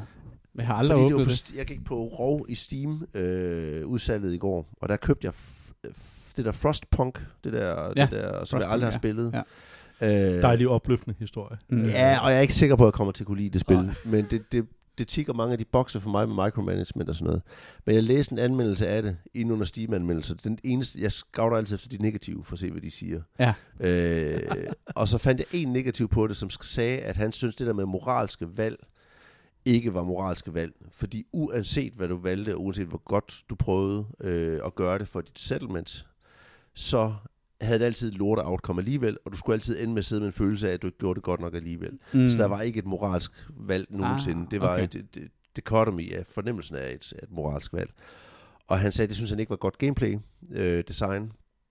At, fordi konsekvensen var, at du kunne ikke gennemføre spillet, medmindre du havde fejlet ved at gennemføre spillet 3-4 gange. Mm. Øh, så for at gennemføre spillet, skulle du vide, hvad der kom der i møde, sådan set. Øh, og, og det er et grundlæggende ikke uenig med, uden at have spillet det, så jeg, så jeg tvivler på, om det bliver en, jeg bliver kæmpe fan af. Men det der The Dungeons of Naholbek, som øh, det synes jeg, det har jeg spillet et par timer af, og det ser meget lovende ud. Det er virkelig sjovt, og det tigger meget det der rollespilshjerte. Det er jo meget, fordi en af dem, altså, de har sådan nogle, der er sådan et karaktergalleri, man spiller det der Party of Adventures in Dungeon, og det tager sindssygt meget pis satirisk på øh, alt det der. De spørger efter, hvor er Game Masteren hen? Og så møder de en eller anden på et tidspunkt og siger, der er ingen Game Master, vi kører det her selv. Og, sådan noget. og der er en af dem, der siger, åh, jeg glæder mig til at komme hjem til min landsby og fortælle dem, jeg er blevet level 2. Så kan de bare se alle dem, der har mobbet mig. Og sådan noget. Der er rigtig meget sådan meta rollespils øh, humor i det, og det, det, det, var, det, kan, det kan jeg godt med. Fedt. Og så spillede jeg faktisk også en lille smule øh, Slay the Spire, Mm. som jeg slet ikke kunne lide. Er det rigtigt? Ja. Nej. Ja. Okay, det er der fandme glad mange, der godt kunne lide. Uh, jamen, jeg, Jimmy, jeg, du, og jeg vil gerne kunne lide det, for jeg elsker Ja. jo også brætspil. Uh, og, det er, og de laver det faktisk som brætspil nu her. Mm. Og Slay the Spire, det er sådan en deckbuilder, hvor du har nogle kort, du spiller, der er de angreb, du laver mod nogle monster, du møder. Når du har slået monster ihjel, så vælger du den path, du vil gå videre. Om du så skal møde en boss monster, et monster, eller en treasure, eller et resting point, eller et eller andet. Og så arbejder du op til sidst og slår endgame bossen ihjel for den bane, og så kommer du videre til næste bane. Mens du hele tiden opgraderer dit dæk og bygger det stærkere. Mm. Det der er, det er, at du kan bare aldrig nogensinde, du kan ikke, i første run kan du ikke komme til enden, fordi du skal tabe, blive banket tilbage til start, og unlocke nogle achievements, der giver dig stærkere kort, og stærkere kort, og stærkere kort. Så du bliver hele tiden slået tilbage til start, og så får du lidt stærkere dæk, mm. og så skal du igen arbejde fra bunden og opad mod toppen. Og det kan jeg ikke lide, det gameplay loop. Jeg kan ikke lide det der med, at uanset hvor dygtig en dækbuilder du er, så ja. kan du ikke du kan ikke lykkes til start med. Og det er måske fair nok, og det er fint nok, men jeg, så bliver det bare et grind i forhold til, jeg ved, jeg skal spille det der spil, hvad skal vi sige, 30 gange, før jeg har en chance for at nå til slutningen. Det synes jeg ikke er interessant. Og Det var, det var egentlig bare det for mig. Det kunne godt være, at det var interessant som brætspil, hvis man på en eller anden måde spillede mod andre, eller et eller andet, hvor man konkurrerer om at nå længst hurtigst, eller sådan noget. Så kunne det godt være, det kunne Må jeg spørge noget? Altså, fordi når du bare fortæller det på den måde, så tænker jeg, at det lyder rigtig meget som loopet i et FromSoft-spil. Men er det fordi, at du ved, at du rent faktisk godt ville kunne klare et FromSoft, altså i, i first drive, hvis man kan sige det sådan? Ja. Ja, okay. Præcis. Jeg tror, Faktisk altså, helt for mig præcis. minder det meget om, om, er det ikke sådan ligesom Hades også, som er run, altså et run-based spil? Det minder øh, om man- stort set alle run-based spil, Ja. ja. hvor, at, øh, hvor at du er nødt til at kæmpe dig igennem og unlocke nogle ting, før du har en chance for at kæmpe dig igennem og Mm. unlocke nogle flere ting. Men kan nogle af de spil kan jeg også godt lide, men det her, det gjorde det bare øh, på den rigtige... Øh, det, det Nederen føles måde. rigtig ærgerligt. Ja. På en eller anden Jeg, jeg, jeg kan godt følge dig i det, fordi at det, det føles frustrerende, at man tænker, okay, jeg, jeg tror faktisk, jeg har ret godt styr på det, men så er spillet indbygget, men du skal Det- fejle det første gang mod den første. Ja, okay, ja. Ja, og du skal igennem den Ja. samme, Ja, samme. Det, det, det kan jeg faktisk godt forstå, altså hvor at jeg vil have det langt federe ved, at det er mig, der fejler, jeg har gjort det eller andet forkert og så videre. Men hvis jeg rent faktisk har spillet perfekt, og der bare kommer en, øh, altså, ex machina indgribning, og så, nå, så gør vi det her. Men jamen, Ja. det er ikke fair på nogen måde. Altså, ja, det, jeg, jeg kan godt forstå dig. Ja, men altså man kan sige, modsætning til Elden Ring, hvor man kan sige, der også var et loft, så var det et glasloft. Så hvis du var virkelig, virkelig dygtig, så kunne du gennemføre med begyndervåbnene på den første boss. Jeg gennemførte det med en level 10 mand, eller hvad Ja, selvfølgelig gjorde du det. Level 1. Shorts, level 1 mand, ja. Shorts og med kølle. Fedt, Christian. Øh, Så din uh, top uh, 3, 4, et eller andet? Ja, det er Stray, det er Sekiro, det er Elden Ring selvfølgelig. Ja, selvfølgelig. Og så er det The Dungeons of Nahuelback, sådan et eller andet der. I will of Chaos, som, som er en lille bobler. Den er ikke på listen, lad os Men- sige det sådan. Det er Sekiro og Stray. Men That's, sådan, og Football Manager. Og Football Manager. du, du, du sagde jo, du faktisk synes, at Sekiro var det bedste From Software-spil. Ja. Men synes du, at Elden Ring er, hvad kan man sige, mere Game of the Year end Sekiro? Det synes jeg. Se- Sekiro var en større spiloplevelse for mig i år, end Elden Ring var. Øh, men Elden Ring synes jeg var et mere Game of the Year i år, end Ja. ja. Sekiro var. Mm. Øh, fordi Sekiro var en personlig oplevelse. Jeg synes, mm. Elden Ring havde et impact på branchen. Sejt. Øh, ja, jamen, jeg, havde en, jeg var gået i gang med at bygge min liste. Uh, jeg synes jo, 2022 var, har været et år, hvor, at, uh, hvor timerne bare smuldrer mellem fingrene på, på mig. Altså det, jeg synes, det har været svært at finde uh, tid til spil i år. Og uh, det er der alle mulige gode grunde til, men, uh, men jeg fik så ligesom, uh, når Spotify laver sådan et rap of the year, og Pornhub gør det, og så har Steam også fundet ud af, at, øh, at det er fedt det der med at lige give dig sådan en, hey, hvad har du egentlig spillet i år? Hvad, hvad har du brugt mest tid på? Uh, jeg spillede jo ikke så uh, øh, Elden Ring på, jeg spillede det på Playstation, så, så er der selvfølgelig nogle spil, den ikke måler med, men jeg var faktisk lidt overrasket over, at 38 mi- uh, procent af min tid, som jeg har spillet på Steam, er gået uh, direkte ned den, uh, det sorte sumpul, der hedder Hunt uh, Showdown. Um, og jeg vil sige sådan, Hunt Showdown har jo været mit football manager spil. Uh, det spil, som jeg bare har spillet uh, nærmest uh, hver aften en bane eller to, eller sådan noget den stil. Og vi har jo spillet der sådan af flere omgange, hvor vi har været ret lune på det, men, jeg, men her i efteråret er faldet fuldstændig ned i, i Hunt Showdown.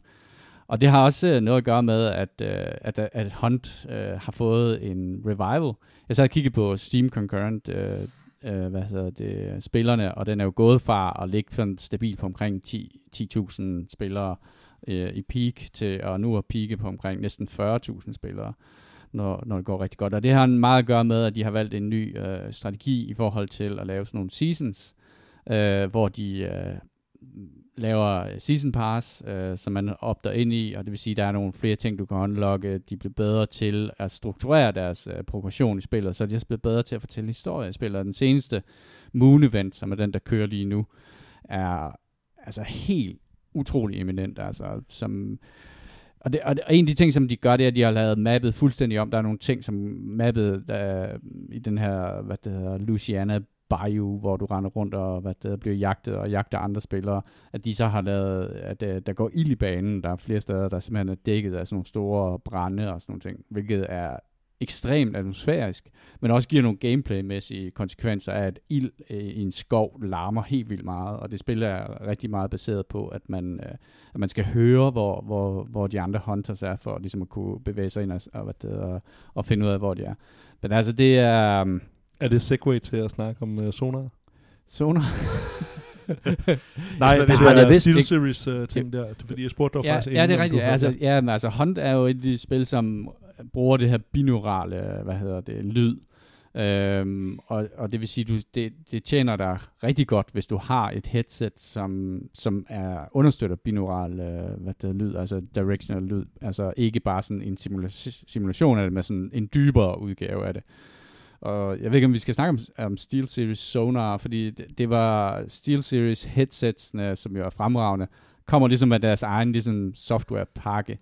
Og en del af den softwarepakke er blevet øh, sådan en AI, hvad hedder det, øh, ja. lyd, lydting, som de kalder Sonar. Og som er frit tilgængelig til alle andre headset også nu. Ja. Uh, altså, så du behøver ikke et Steel Series. Um, Og jeg havde ikke sådan bidt sønderligt meget mærke i det, men du nævnte overfor mig, at... at jeg så bare, der øh, var flere reviews, der var Ja. sådan, det var helt livsforandrende, hvor, hvor, hvor godt det var, Mm. og så var jeg sådan, så ville jeg bare høre, om, om, om du havde oplevet noget med det, og, og især bruge det til et spil som Hunt, som jo netop er, men den har måske allerede mange af de ting enabled, fordi folk snakker bare om, at det var, altså nu er det selvfølgelig også reviews udvalgt af dem, Mm. men jeg tænker, der må være noget grund til, at folk skriver den, og, og, og går helt i hype over det. Jeg synes i hvert fald, det, der er alt for få spil, der bruger lyd som en game mechanic. Uh, og det, øh, hvad hedder det, og særligt, altså man kan sige sådan, i Call of Duty kan du også høre, når der er nogen, der løber imod dig et eller andet sted, men, men du dør hver 15. 20. sekund i det spil. Øh, så derfor, og, og når du dør, så respawner du bare. Så det har ikke, det har, altså, døden har ikke rigtig en store konsekvenser. Det vil sige, at om du lige hørte ham til højre eller venstre for dig, er ikke så vigtigt, fordi du får en chance igen. Her der er det jo din karakter, du mister. Altså, din karakter er jo væk, når, når han dør og bliver skudt ud i sumpen, og hvad hedder det. Og meget af, at det, du kan gøre for at undgå, at din karakter bliver skudt, det er, at du kan, øh, som sådan en flagermus, forsøge at ekolokalisere, hvor, hvor de der skud kommer fra, hvad de skyder med.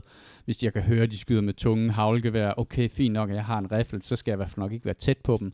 Så det giver dig bare sådan nogle clues, for, hvor du sådan kan, hvad hedder det, positionere dig og, og forbedre din chance for at overleve. Og, og så er det sådan, jeg tror også, det er det, der er en del af, hvorfor jeg synes, det er fedt, det er det der med, at du ved aldrig, hvad der er, du går ind til. Det er jo, det er jo rinse and repeat til en vis grad. Der, der, der er en progression, som du hele tiden bygger videre på og unlocker nye våben, som du ikke mister. Du skal bare købe de våben igen, når din karakter er død. Men, men du har den der den der spændende, okay, hvad er det, jeg møder, når jeg går ind her? Øh, fordi at dem, du møder, kan variere ekstremt meget i skill-niveau, selvom at det har matchmake, matchmake uh, øh, skill rating på og sådan nogle ting, så kan det være virkelig, virkelig forskellige typer hold, og den der fornemmelse der, når du har besejret et andet hold, er second to none. Altså det er simpelthen det vildeste øh, adrenalin rush øh, stadigvæk for mig. Men havde, havde, vi kunne forud, havde du kunne forudset øh, øh den, den mængde timer, du Nej. konsistent hen over et år ville ligge i Hunt the Showdown, så havde jeg jo også været, så havde vi alle sammen været på. Det vi alle sammen er cater til, det er jo, at du er meget At jeg motoren. Du, din, dit attention span er motoren i, hvilket spil vi consistently skal spille som multiplayer. Ja. Fordi frygten er, at, at dengang, da vi startede Hunt the Showdown op, der spillede jeg det, så ja, det er fed, fed stemning og sådan noget, men må ikke bare, vi spiller det i tre uger, ja. Og så er vi videre. Og det er fint. Ja, jeg, jeg ved det godt. Jeg, jeg, jeg, En fickle, fickle mistress. Ja. Men det er vel også en slow burner, altså den, jo, der, der var øh, også en lang periode, hvor du ikke spillede det, synes jeg. Jo, jo, altså jeg kan huske, da mig og Jimmy startede med at spille det, der må, kunne vi jo kun spille en runde ad gangen. Så blev vi simpelthen nødt til at holde en pause, fordi jeg, så var også nerve var fuldstændig tyndsligt, og jeg, og, og jeg har også haft flere omgange, hvor at jeg har fået så mange tæsk, at jeg bare tænkte, gider ikke det her. Det er simpelthen for svært. Og hvad det var, det lige gjorde, at, det ligesom, at kæden hoppede rigtigt på, og at man fik uh, den sat op i det høje gear, er jo tilfældigheder, kan man sige. Men jeg, jeg ved bare, jeg kan mærke dybt, dybt ind i mig, at det her er et spil, som, som jeg kan blive ved med at spille. Det har den der Counter-Strike-kvalitet over, så det har den der, øh, at man, det er sådan en evergreen. Øh, og det er en evergreen, som jeg er faldet ned i, altså, altså har fundet endnu flere lag af, hvordan man spiller det her spil her. Det, det hjælper også på det, at jeg har, hvad det jeg spillet sammen med nogle rimelig unge mennesker, som Der er carrier der. der carrier mig helt vildt. øh, altså, men det gør da, at jeg på en eller anden måde er, er en habil håndspiller. Og det er sådan, når man sådan har det der fundament at bygge på, og sige sådan, jamen, jeg kan faktisk godt finde ud af det her, så kan jeg godt tage og få nogen på kæben, hvilket sker, altså, øh, hvor, hvor man øh, taber mod de dårligste spillere, fordi man, man altså, og det er jo det, det lokker dig til at være selv, for selvsikker, ikke? hvis du kan fornemme, okay, de har, de har ikke styr på en skid, de larmer helt vildt meget, de positionerer sig dårligt og sådan noget, og bang, så var der bare en bagved dig, som skød dig i ryggen. Øhm, så, så, men, men nej, jeg, jeg, har ikke, jeg tror ikke, jeg kunne forudse det, men jeg vil sige, hvis du har lyst til at hoppe med, så kan, du, så kan jeg godt garantere, at det ikke er et spil, som jeg falder af. Det tror jeg ikke. Jeg har så mange andre ting. Øh, jamen, så var der også et andet spil, jeg begyndte at spille i år, og det er Magic the Gathering. Jeg ved godt, det ikke er et computerspil, men det, men det var et spil, som, øh, som jeg jo også har vidst, og det har jo eksisteret i, hvad, siden hvad, 90 eller sådan et eller andet, noget af den stil. Øh, som er et fysisk kortspil, hvor at, jeg vil sige, min indgang til det spil var jo, at, øh, at jeg vidste, at du spillede Christian, og jeg vidste, at du spillede Kasper, men jeg havde sådan t- altid tænkt, at det var sådan ugennemskueligt og for dyrt og sådan noget at komme i gang med. Øh, og så faldt jeg over, hvad hedder det, nogle YouTube-videoer af folk, der sad og pakkede øh, Magic the Gathering kort ud, og hvad det hedder, og synes jo, at det var noget mega fedt art, og blev så mere og mere interesseret i, hvad de der tal, der stod øh, på kortet, betød, udover at de selvfølgelig også har den der øh, pengemæssige værdi, så det var sådan en underlig verden af collecting som mødte noget, som var et virkelig, virkelig sådan habilt spil. Øh, som jo har gjort, at nu har jeg jo købt øh, fem Commander decks, og øh, forhåbentlig får vi også lige muligheden for at spille et enkelt spil herefter, når vi er færdige med podcasten. Det har bare betydet, øh, det har været, været et sindssygt fedt spil, og, og jeg øh, er slet ikke til sådan noget card gaming, egentlig, troede jeg, men det var jeg så alligevel. Øh, så det, var, det, var, det har også været de spil, som jeg synes er virkelig fedt. Øh, skal vi lige have på listen, at, at i 23 skal du altså lige prøve Netrunner. Netrunner, ja. Ja. Ja, ja. Jamen, det vil jeg gerne. Øh, et sidste øh, spil... Ej, jeg, jeg ved ikke, Battlefield øh, 2042, på en eller anden mærkelig måde, så blev jeg først rigtig glad for det, efter at Call of Duty kom ud, fordi så så jeg alle de ting, som jeg manglede i Call of Duty, det havde jeg faktisk i Battlefield. Så, så hvad hedder jeg, jeg var... Du var altid hjemme på en måde. Jeg var på en eller anden måde hjemme. Og så vil jeg også sige, at det er et spil, som øh, har udviklet sig helt vildt meget hen over det sidste år. De har redesignet alle banerne, fået en ny game director på, øh, slippet alle de der um, kantede hjørner af det, som gør, at det står tilbage nu som et spil, som bare er et sindssygt velfungerende Battlefield-spil. Øh, og sådan går det med, med mange af de der Battlefield-spil, øh, og det tror jeg er et fokus, de, de, de vil godt have, det næste Battlefield-spil måske ikke skal igennem sådan en smertefuld øh, fødsel, hvor det er blevet dømt ude og, og død øh, utallige gange, ikke?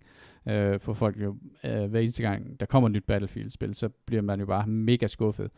Øh, det, er også, øh, det var det nummer to spil på min Steam øh, ting efter Hunt, som jeg har spillet mest i år, det var Battlefield 2042, og det har også den der kvalitet af, at man, at man bare kan komme tilbage og, øh, efter en, en hård dag på arbejde, og så kan man lige skyde nogen, og det, kan tage, det tager en halv time, og så øh, synes, har du fået dine 10.000 bonus XP for at have spillet en bane, men har også fået en mega fed shooter-oplevelse. Men hvis du nu fik et arbejde, som var at skyde nogen, så ville du faktisk kunne spare utrolig mange timer i den dag.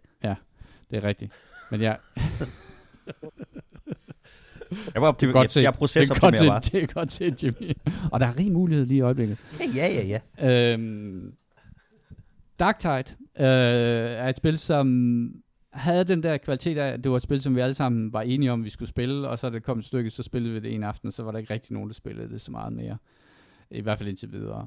Øh, det var også et spil, som kom ud og var, var ikke særlig, en, en særlig god tilstand. De har Det er rettet, ikke rigtig færdigt endnu, vel? nej, det er det, den ligger der sådan lidt og bobler, men jeg har spillet... Der ramte øh, jeg rigtig mega hop med på. Nej, men det har, har du ikke gjort, fordi jeg har fortsat med at spille det. Øh, og jeg spiller det stadigvæk. Øh, og jeg synes faktisk, at de har rettet mange af de ting, som er problematisk ved det. Og det, øh, jeg tror, det Du fylder... skal ikke op på den jule. Ja, ja, jo, kom nu. Øh, ja, jeg er level 20 med min, min main character. Max level er 30, og det er ikke sådan et spil, som tager sindssygt lang tid at hvad der, maxe ud, tror jeg. Så Øh, Thomsen i det vilde vesten havde været sådan en, der rejste rundt med en vogn og solgte magiske drikke, der hjalp mod alt muligt. Og sagt, jeg kommer til at, jeg kommer til at drikke Og det her i så- lang tid. Og så næste dag, når man vågnede og havde ondt i hovedet, så var vognen væk. Ja. Så var jeg sådan rykket videre til en ny Thomsen i gang med et nyt spil. Så stod jeg Sidder tilbage med tom pingpong. Men er det Ny, ikke ny, lidt sjovt? ny, ny trylledrikke. Men er det ikke lidt sjovt med, at der jo faktisk er flere sådan nogle spil, som altså på en eller anden måde først bliver gode, efter de har stået modnet? Jo, jo, altså, jo, og der, af en eller anden grund kan jeg godt lide, jeg kan godt lide de der spil, der, der hvis jeg kan se, øh, at der er noget Det potentiale. er i early access, men man Jamen, betaler er bare fuld pris altså, for det, er og venter et år. Men det er også fordi, så får du også lov at narre folk to gange, ikke? Fordi du sælger dem den der drik, og så siger du, det her skal du med, og så får de sådan ja, jamen, det vil jeg det Så går der et halvt år, så kommer, så kommer medicinvognen tilbage, og så har du overskæg og briller, og siger, det her det er noget helt nyt. Og så er og det folk bare tænker, vand. hvem er han? Det er, det er en ny mirakelkur. Man kan sige, hvis der er sådan en overarching ting i, uh, i mit år med games, så er det jo måske, at jeg er blevet mindre at jeg, jeg prøver mindre og spiller det længere tid. Jeg ved godt, at på din skala, Christian, så, så, er, det, så er det en meget lille udsving i... Don't change a thing. Altså, du skal gøre, hvad der gør dig glad. Nej, nej, men det, jeg gør det heller ikke for, for, Det er så for at fint. glæde dig, men det, det er bare sådan, når jeg kigger på min måde at spille på, så, er det, så kan jeg se, at der er elementer af det der. De her juledage har jeg været lidt Christian Thomsen-agtig. Ja, jeg det- spillede faktisk det også noget, der hedder dejligt. Alchemist Potion Crafter. Ja, det har jeg godt hørt om. Ja, fedt. Skal vi spille det, Det er sammen? ikke Game of the Year. Nå, okay. Jeg synes, at uh, Dark Tide rammer uh, den lige i røven i forhold til stemning og i forhold til alt muligt andet. Jeg synes, at det er et af de mest velproducerede... Rammer den lige i øh, røven i forhold til buggy releases. Ja, det gør de så også. Men dem, jeg vil så sige, at de, i løbet af de første to uger fik de faktisk ret godt styr på det. Så kan man snakke om, øh, om der skal flere features ind og sådan nogle ting, og de har puttet nye features ind og kommer til at putte flere features ind. Jeg synes, det grundlæggende gameplay med den her, det her run igennem en bane er mega fedt. Altså gameplayet, den måde game mechanic fungerer på, er sindssygt fedt. Det er meget, meget... Øh, det er det bedste Left 4 Dead, eller øh, Back for Blood øh, klon, der findes. Og så har de den her... Er det bedre end Left 4 Dead og Back for Blood? Ja, det synes jeg, det er. Det synes jeg helt klart, det er. Og det kan sagtens være, det er fordi, jeg spiller uh, Death Squad of Krieg uh, i, på min uh, veteran shooter. Men man kan jo bare mere og mere mærke, hvor meget vi mangler den der Hidetaka Miyazaki uh, Præcis. Warhammer 40K. Uh, Ja, vi gør. Det uh, har vi gjort. RPG. Skal vi ikke bare lige tagge ham alle sammen? Ja. Der er, aldrig lavet, der er aldrig lavet Warhammer 40K spillet. Mm. Der Der, bare, jo, der, der findes bare jo lykkes. 40K-spil, men det er jo et bræt. Ja, ja, ja, det, det, det er men det lavet. skal man faktisk også lige lægge mærke til. Det, Det er er faktisk lavet. også ret dårligt. Nej, det er det ikke. Jeg tror, det der Forbidden Stars, vi skulle have spillet, det er ret godt. Det der Horus Heresy two-player game, hvor man spiller den, det er Ja. ret godt. Og, og Men, den men vi lige, spillede det, den. det originale, altså det der tabletop med ja, alle ja, reglerne. ja, ja. Warhammer 40K, spillet, Ja. er jo faktisk ret dårligt. Ja. Altså, det, folk elsker det bare på alle mulige og, og umulige måder. Det er rigtigt. Men, men samtidig går alle og venter på, at 10. edition kommer, fordi den skal rette op på alle de fejl, der er i 9. edition, hvor man tænker, ah, rule bloat. ja, og der er jo kæmpe uproar. Og Games Workshop er jo et af de mest elendige udgivere, der findes i helt... Altså, de er jo så aggressive Jeg tror, over corona fanbase. også gjorde noget med deres scheduling. Ja. Fordi de har jo næsten ikke engang fået udgivet alle de der code codices til de der forskellige factions i 9'eren, før 10'eren kommer på banen. Nå, det er en segway, det er vi ikke skal ind i. Det sidste spil øh, var det XCOM-spil, jeg bare ikke fik i år. Jeg fik øh, Midnight Suns, og det har jeg desværre ikke øh, startet eller købt endnu. Øh, men øh, der kom øh, et andet Warhammer 40.000 spil, der hedder Chaos Gate Demon Hunters. Øh, Der er aldrig lavet godt et, og så kom Er det godt? det er faktisk bedre, end man lige skulle tro. Okay, er, er Altså- det XCOM-agtigt? Ja, det er meget... Nå, det kunne jeg måske øh, godt det kigge på, super. XCOM i. Altså, det har det, som jeg godt kan lide ved XCOM. Det, er det Bruger der, du meget elastikker og bomber jackets? Hvad for noget? Nej, ikke noget?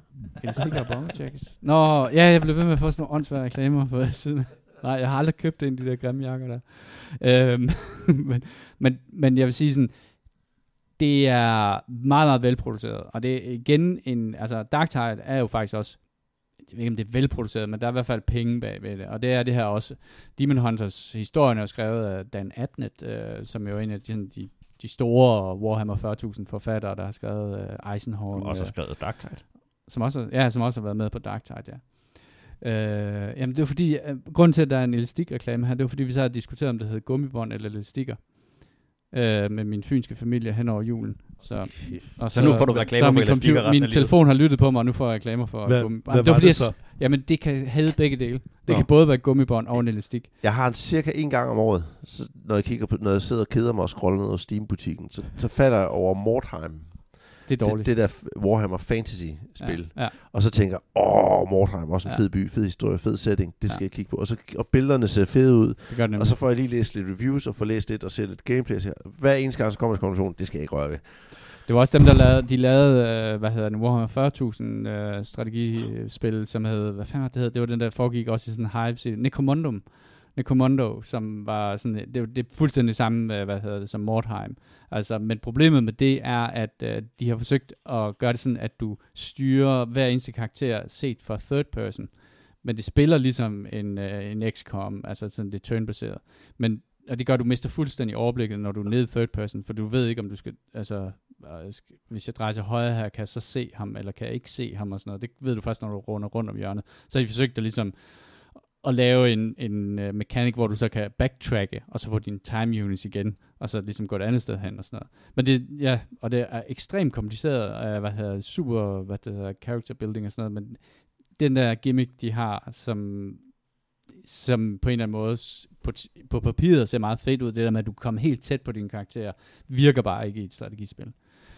Øh, så var det også Gladius. Det var, bare, det, det var ikke helt lige så godt som Nej. Civilization af de her spil, og det var lidt buggy. Ja, det var lidt buggy. Der var også uh, det, der hed Battle Sector, som også kom i år, som også var, hvad hedder det, Warhammer 40.000 uh, strategispil, som jeg også gennemført, som faktisk også var ret fedt. Så din top men, 5? Men min top 5, altså det er, ja, det er Warhammer 40.000 Chaos Gate, uh, Demon Gate, uh, Okay. og ikke som nummer, nej, jeg vil sige, nummer 1 er Hunt Showdown, så er det Magic the Gathering, så er det Darktide, og så er det Battlefield 2042. Og så havde jeg skrevet Dying Light på, men jeg tror faktisk, at Demon Hunter slår Dying Light for mig. Nice, okay, men det kan jeg godt finde på at kigge på. Så. Ja, ja det synes jeg, du skal. Det er, det er ret godt. Det, ja, det er det XCOM. Det, Tag er det mit hjerte XCOM-spil, i jeg stedet ikke... for Alchemist Potion Crafter. Ja, ja, det, ja det, det, tror jeg, du blev. Jeg tror, jeg tror, det vil være væsentligt større succes. Jimmy, hvad, øh, hvad kører du? Hvad ruller du med? Jeg, øh, jamen, overraskende nok, og, øh, og fordi jeg jo øh, mener, at øh, Christian øh, Juliusen er en utrolig god sommelier inden for, øh, for spil, så har jeg en, øh, på min anden plads har jeg en latecomer, som er Stray, som, Spillede det? som jeg gennemførte i går. Ah, var du optur. øhm, det, Du øh, kom det, meget sent i seng. Ja, nej, det er kommet seng til midnat. Det tager en aften at spille igennem. Det tager lidt længere tid, hvis man vil ud i alle krøllerne og se alle, men jeg fik nogen af 30 procent af achievements bare ved at gå, i, gå igennem det. Det er en fed måde at spille det på, synes jeg. Ja. At man bare spiller det igennem. Fordi, det, og ikke fordi jeg skal afbryde dig, men det er noget, I ved, at du skal løse achievements bagefter. Det er, at du skal ikke gennemspille det forfra. Du kan gå ind i, hoppe tilbage i chapters og spille dem. Lige præcis. Og så kan man så, øh, og man kan se præcis, hvad man mangler, hvorhenne, og hvad skal man lede efter og sådan noget. Og for mig, der var det et eksempel på et, at det, for det første er det næsten fejlfrit. Jeg så meget, meget få ting, der, der, der irriterede mit, øh, mit semiprofessionelle øje i forhold til, til øh, cutting og alle de her øh, ting, der nu sker. Øh, til gengæld er der en masse ting i det, der er virkelig, virkelig fedt lavet. Og øh, der er, det er jo en puzzler, men alle puzzles er så nemme, så du på en aften kan rent faktisk gennemføre dem. Mm. Dine clues, de er i den rum, eller den bane, du nu er i inden for overskuelig rækkefølge. Og hvis du bare går rundt og er lidt nysgerrig, så vil du faktisk løse rigtig, rigtig mange af, af opgaverne Og undervejs. du kan ikke komme til at lokke dig ude af at kunne løse noget. Nej, og du kan, og du kan også godt ved at gå rundt og løse nogle små puzzles, have løst noget, du skal bruge senere. Og så har du ligesom lukket op for noget. Øhm, og det, at det kan gennemføres på en aften, Hvad var spillede faktisk det på indtil? super, Jeg spillede på Playstation. Okay. Okay, yes. super positivt øh, for mig. Og så er det bare et virkelig, virkelig feel-good, hyggeligt spil. Og de her øh, robotter, man, man, øh, har, man har rent faktisk lyst til at høre dem fortælle deres historie. Der er ikke sådan en overly story arc, hvor de står og, og snakker i lang, lang tid. Og så, som, som du også sagde, det er fyldt med easter eggs af alle mulige øh, øh, popkulturs øh, referencer. Der er, er virkelig, virkelig mange, når man kigger ned i det. Jeg mødte to, som jeg, du kan jo tale med alle de robotter. Det er ikke dem alle sammen, der siger noget, der er relevant for din historie, din fremdrift og sådan noget, men de er alle sammen på en eller anden måde interessant at høre på. Og selv når du kommer til den største quest, quest hop, som er den der neonagtige by, der er der Midtown. ikke uoverskueligt mange, så det kan godt overskue at gå rundt og snakke med alle faktisk. Der mødte jeg to, der stod på en trappe i et hjørne og snakkede i sin boligkompleks, hvor den ene sagde, Nå, jamen, skal vi så spille weekend? Og den anden sagde, jeg har glemt mit character sheet. Jamen, vi spiller alligevel, gør vi ikke det? Og det var sådan, ja, det var fedt. to robotter, der planlægger en rollespil-session. Og der er, øh, jamen altså alting, og der er en, der har, øh, han vil gerne vinde i pool, så derfor så har han downloadet et, øh, en, øh, hvad hedder det, øh, en cheat mod til det, men der var så malware i den, og siden har det ikke været det samme for ham at spille pool, siger han så. Så der er, der er virkelig, virkelig mange gode, øh, gode referencer i, i spillet. Så den, den og, så er det jo også frisk i hukommelsen. Men Og den ryger, spil. den ryger faktisk direkte ind på en, på en anden plads, og det var, øh, og så den har sådan en, øh, ikke, nej, den har faktisk en gameplay-agtig funktion, men, men der er en, en enkelt knap, der kun er øh, sat af til at miave med din kat. Og, øh, og det var så godt lavet, så det narrede vores katte i vildskab, der gik rundt om stolen og var meget forvirret over, hvad, hvad der måtte foregik her. En af de achievements, man skal have, det er, at i alle banerne skal du, skal du på et eller andet tidspunkt krasse i nogle møbler, eller krasse i gulvtæppet, Og miave 100 gange. om jeg er 100 gange, og sove en time. Ja. lig, på, lig på et tæppe, ja. eller lig på skødet af en eller anden. og En rigtig, altså en uh, klokketime. Ja, jeg efterlod min Playstation, mens jeg kørte ud over den nogle ærner. I disse tider. Ja, Ej. så øh, nej, det er et, det er et feel-good-spil, og jeg kan faktisk rigtig godt lide ideen med, at du kan gøre det færdigt på en overskuelig tid. Fordi det kunne godt have lavet det til et gigantisk exploration-spil, der bare blev ved og ved og ved og ved. Ja, og det der med, at man på, halv- jeg på halvanden dag kunne lave Platinum, Ja. ja. det, var, det var også rart. Fordi så, øh, så har man spillet det Føler spil, og man, så er man det... har opnået noget. Ja, ja, sense of achievement. så, øh, så min anden plads, øh, det, er, det er Stray. Min øh, tredje plads, det er øh, Return to Monkey Island, som var det mest fantastiske øh, callback til, øh, til, til øh, min, min guldalder i, øh, i gaming, dengang jeg sad og spillede, øh, spillede Lucas øh, Arts point and click spil. Og igen, der er også bare en, en stor ting ved det, det er mængden af referencer og hygge, og øh, det var heller ikke for svært, og det havde lagt nogle, eff- nogle meget, meget effektive øh, funktioner ind til at hjælpe dig, hvis du blev forvirret, eller mistede noget undervejs, og, og i, ja, der er kommet ganske enkelte opdateringer til det, men også en ret fejlfri øh, launch øh, af et spil. Den, øh, hvis man kunne lide de gamle, så kan jeg simpelthen ikke anbefale det nok. Det er, det er sådan en, øh, et, et walk down memory lane af alle de der Lucasfilm-spil. Øh, Helt fantastisk. Lucas Art. Og så er det, og så er det sjovt, og det er kort. Øh, så, så det er en, en overskuelig opgave. På min fjerde plads har jeg Cult of the Lamb, som uh. jeg spillede rigtig, rigtig meget. Den vil jeg gerne have været med på, Den- den. men den tror jeg ikke, jeg når. Ej, men den kan du sagtens nå. Den er ikke, øh, den, det, det spil er ikke blevet dårligere. Og det er, det er en... Øh, en utrolig mørk og grusom og, og urimelig nuttet øh, kultsimulator, hvor du bliver, bliver sat til at styre en, øh, en kult, og så kan du gå på forskellige quests, som du kan gå tilbage og gøre din, din lille by, din lille kultområde stærkere, og så, øh, og så kan du gå ud på nye quests. Så på den måde, så kan du hele tiden sådan styrke dig selv, så den har lidt det der RPG øh, ved, at man, man får nye evner, og man bliver bedre og bedre, og så går du tilbage og høster, og så, så du skal både lige, øh, det er både lidt Stardew Valley og lidt øh, run-based øh, øh, vanvid. Og, øh, og tonen i det er skide sjov, fordi det er, øh, det er de mest øh, kawaii-nuttede figurer, der findes, og så er det øh, absurd grusomt. Øh, efter det, der har jeg øh, Vampire Survivors, fordi det kunne... Øh, det var en meget, meget stor oplevelse i forhold til et Er det sådan simpelt, et bullet hell ting? Ja. et simpelt gameplay, som, men hvor at du er, du er bulleten i det. Så, øh, så og ideen i Vampire Survivors er, at Ligesom bo i hans liv i dagligdagen. præcis, det er, at han lever sit tid i bullet time. Øh, også de kedelige ting. Øh, men ideen i, i Vampire Survivors er jo, at, øh, at dine, de våben, der skyder ud fra dig, de er automatiseret. Så, så hvis du har en, der skyder en gang i sekundet, så gør den bare det, og så skal du kun styre rundt. Og så skal du hele tiden vælge, hvad for nogle upgrades, og hvad for nogle øh, auraer og, alt- og, og felter og sådan noget, du gerne vil. Og så skal du forsøge at, at, at skyde så mange af de her uendelige hårder af ting, der vælter ind imod dig. Så skal du gå lidt taktisk rundt og noget. Og det er, øh, det er både øh, meget afslappende, fordi man skal ikke sigte, og man skal ikke øh, trykke på en skydeknap. Og så er det hyperstressende, fordi man skal vælte rundt mellem de her gigantiske mængder af, af fjender. Og det, det, var, det, det har jo været sådan et spil, der, der virkelig også har været, Ja. ja. haft sin sejrsgang og det, er i jo, år. det ligner jo noget Og- fra 80'erne. Ja, ja, det gør det. Øh, og, og det er igen bare tilbage til, det, det, det har ikke nogen stærk historie, det har ikke god grafik. Det er bare enormt sjovt at spille. Og det er, dine runs er korte og effektive, øh, og du bliver bedre. Jeg tror også, du, jeg tror, du vil opleve, at du kan ikke gennemføre, for det første kan man ikke gennemføre spillet, fordi det bare kører. Men du kan også, øh, men, men man bliver slået tilbage og bliver bedre og bliver slået tilbage og bliver bedre hele tiden og opgraderer sin figur. Men det har også rigtig, rigtig meget at gøre med at sidde og nørkle og optimere den her figur. Øh, Så der, Men Men det man ikke- oplever det ikke det, det samme sådan- nej, altså, random ting. Nej, altså det er ikke sådan et partout, at jeg har noget mod spil, der gør det der med, at du skal gøre et eller andet, og så optimerer du, og så gentager du. Det Nej, fordi jeg tror, det, forskellen er, men at Slay the Spire, der er bare et eller andet. Der hvis forskellen med det her Slay the Spire, så er Slay the Spire er jo enormt randomized. Ja. Hvilket vil sige, at du, du, i det her, der, der ikke, du med at optimere, og så kan du komme længere. Og så optimerer du, og så kan du komme længere. Det er jo lige kommet til uh, mobiltelefon. Uh, kunne jeg og jeg kunne godt tænke mig at spørge Bo, uh, spiller du stadigvæk en gang imellem på telefonen? Eller er det også Nej. gået fløjten? Går det er stadig på toilettet, Bo? Ja, ja, men der onanerer jeg. okay. Bo, du skal jo vide, at hver eneste gang, jeg, Jule, spiller et spil, øh, hvor man har en eller anden hero eller nogle figurer, der skal have navn. Alle mine karakterer i alle de spil, jeg spiller, hedder Bo Andersen.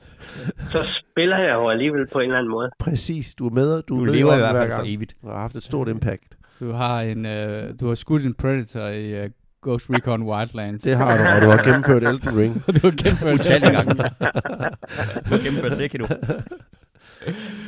Uh, Yes. På min det liste har jeg også øh, Call of Duty Modern Warfare øh, 2, som øh, det latterligste navn i verden. Øhm, fordi det er bare godt. Og det er bare, som Kasper siger, det er comfort food. Man går tilbage til det, man tager en runde, og det, øh, det er bare...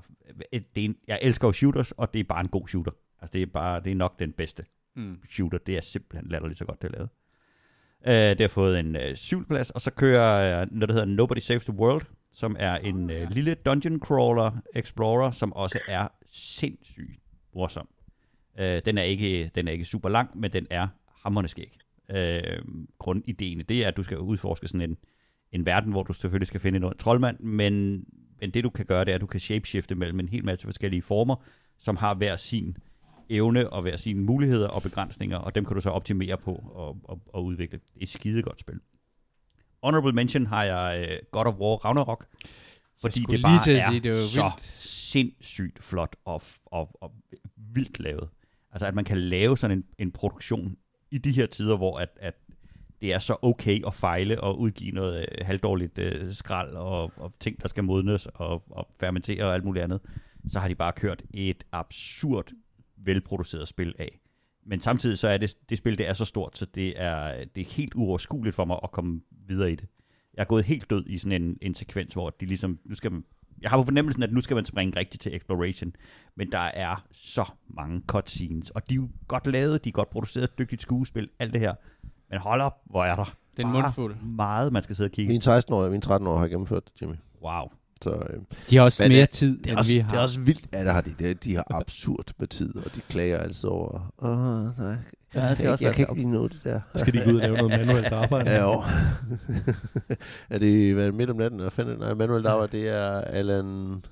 Uh, ja, hvad han hedder. Ja, ham, der, ham, der spiller Spacey i midt om natten, han Ja. spiller i en eller anden film, hvor han spørger, jamen, øh, skal du ikke lave noget manuelt Ja, præcis, ja, ja. Jeg kan ikke huske, det er er også lige meget. Øh, hvor er det vildt. Året startede, der troede jeg jo, at sådan noget Dying Light 2 og God of War, Ragnarok ville være to af dem, vi vil sidde og skulle slås om nu her. Ja. Mm. Øhm, men, men, men jeg kan... Og Alchemist, Alchemist Potion Ja, selvfølgelig. Men der er simpelthen så meget. Men der har jo været virkelig, virkelig mange af de her små bitte spil. Jeg kan så afsløre ud fra det der Steam-review, jeg ligger i... Øh... Han må ikke komme der. Øhm, Du er en kat. Det var en kat. Der er, øh, jeg ligger i, Kasper. øh, jeg tror det er øh, top 3% af folk, der har prøvet forskellige spil på Steam. Ja. Øhm, og der er virkelig, virkelig mange gode Mm. spil, øh, der konkurrerer om, om tid, men, men jeg har målt det lidt på, hvad er det, man har gennemført og været glad for, og så, hvad er det, vi vender tilbage til. En bobler der, nu nævnte Kasper det også med Dwarf Fortress, som jo er kommet i sin Steam-release, øh, Ja. som du også har siddet og spillet, og jeg også har siddet og spillet og forsøgt øh, uden held at bygge en brønd. Øh, tænker du, at det er sådan et spil, som kunne fange dig også? Helt sikkert. Hvis jeg før, altså, det, som der, det, som jeg bouncer på ved Dwarf Fortress, så er det, jeg kan godt lide kompleksiteten i det, men det er gået helt, helt overboard. Ja. Og hvis, hvis alle mine dværge er utilfredse ved at dø, fordi jeg skal bygge en brønd, så er jeg nødt til at pause spillet, se en halv times tutorial for at bygge en brønd. Ja. Men jeg har ikke bygget en rigtig brønd. Jeg har Nej. bygget sådan en, jeg har bygget sådan en snydedims, som kan narre dværgene til at tro, at det er frisk vand. Ja, de har de, brønd. fire af dem, de løber frem og tilbage med, med spanden. Så, så jeg har overhovedet ikke bygget en optimeret brønd på nogen som helst. Det er slet ikke i nærheden af Du har gravet et hul, og så har du gravet et hul, og så fylder jeg vand i det, og så har jeg bygget en brønd oven på det.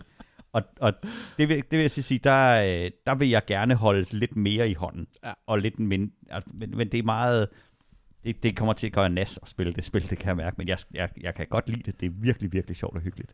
Tak, men Kasper. samtidig så, kan, så viser, hvad hedder det, øh, Steam mig også, at over 30% af min tid har jeg haft, øh, af Steam-spil, jeg har haft åbne, der har jeg haft Tametsi åbent, som er det her Minesweeper-ting. Det har jeg set, du har spillet meget af. Øhm, og, men det er også et spil, som jeg rigtig tit har åbent på den anden skærm.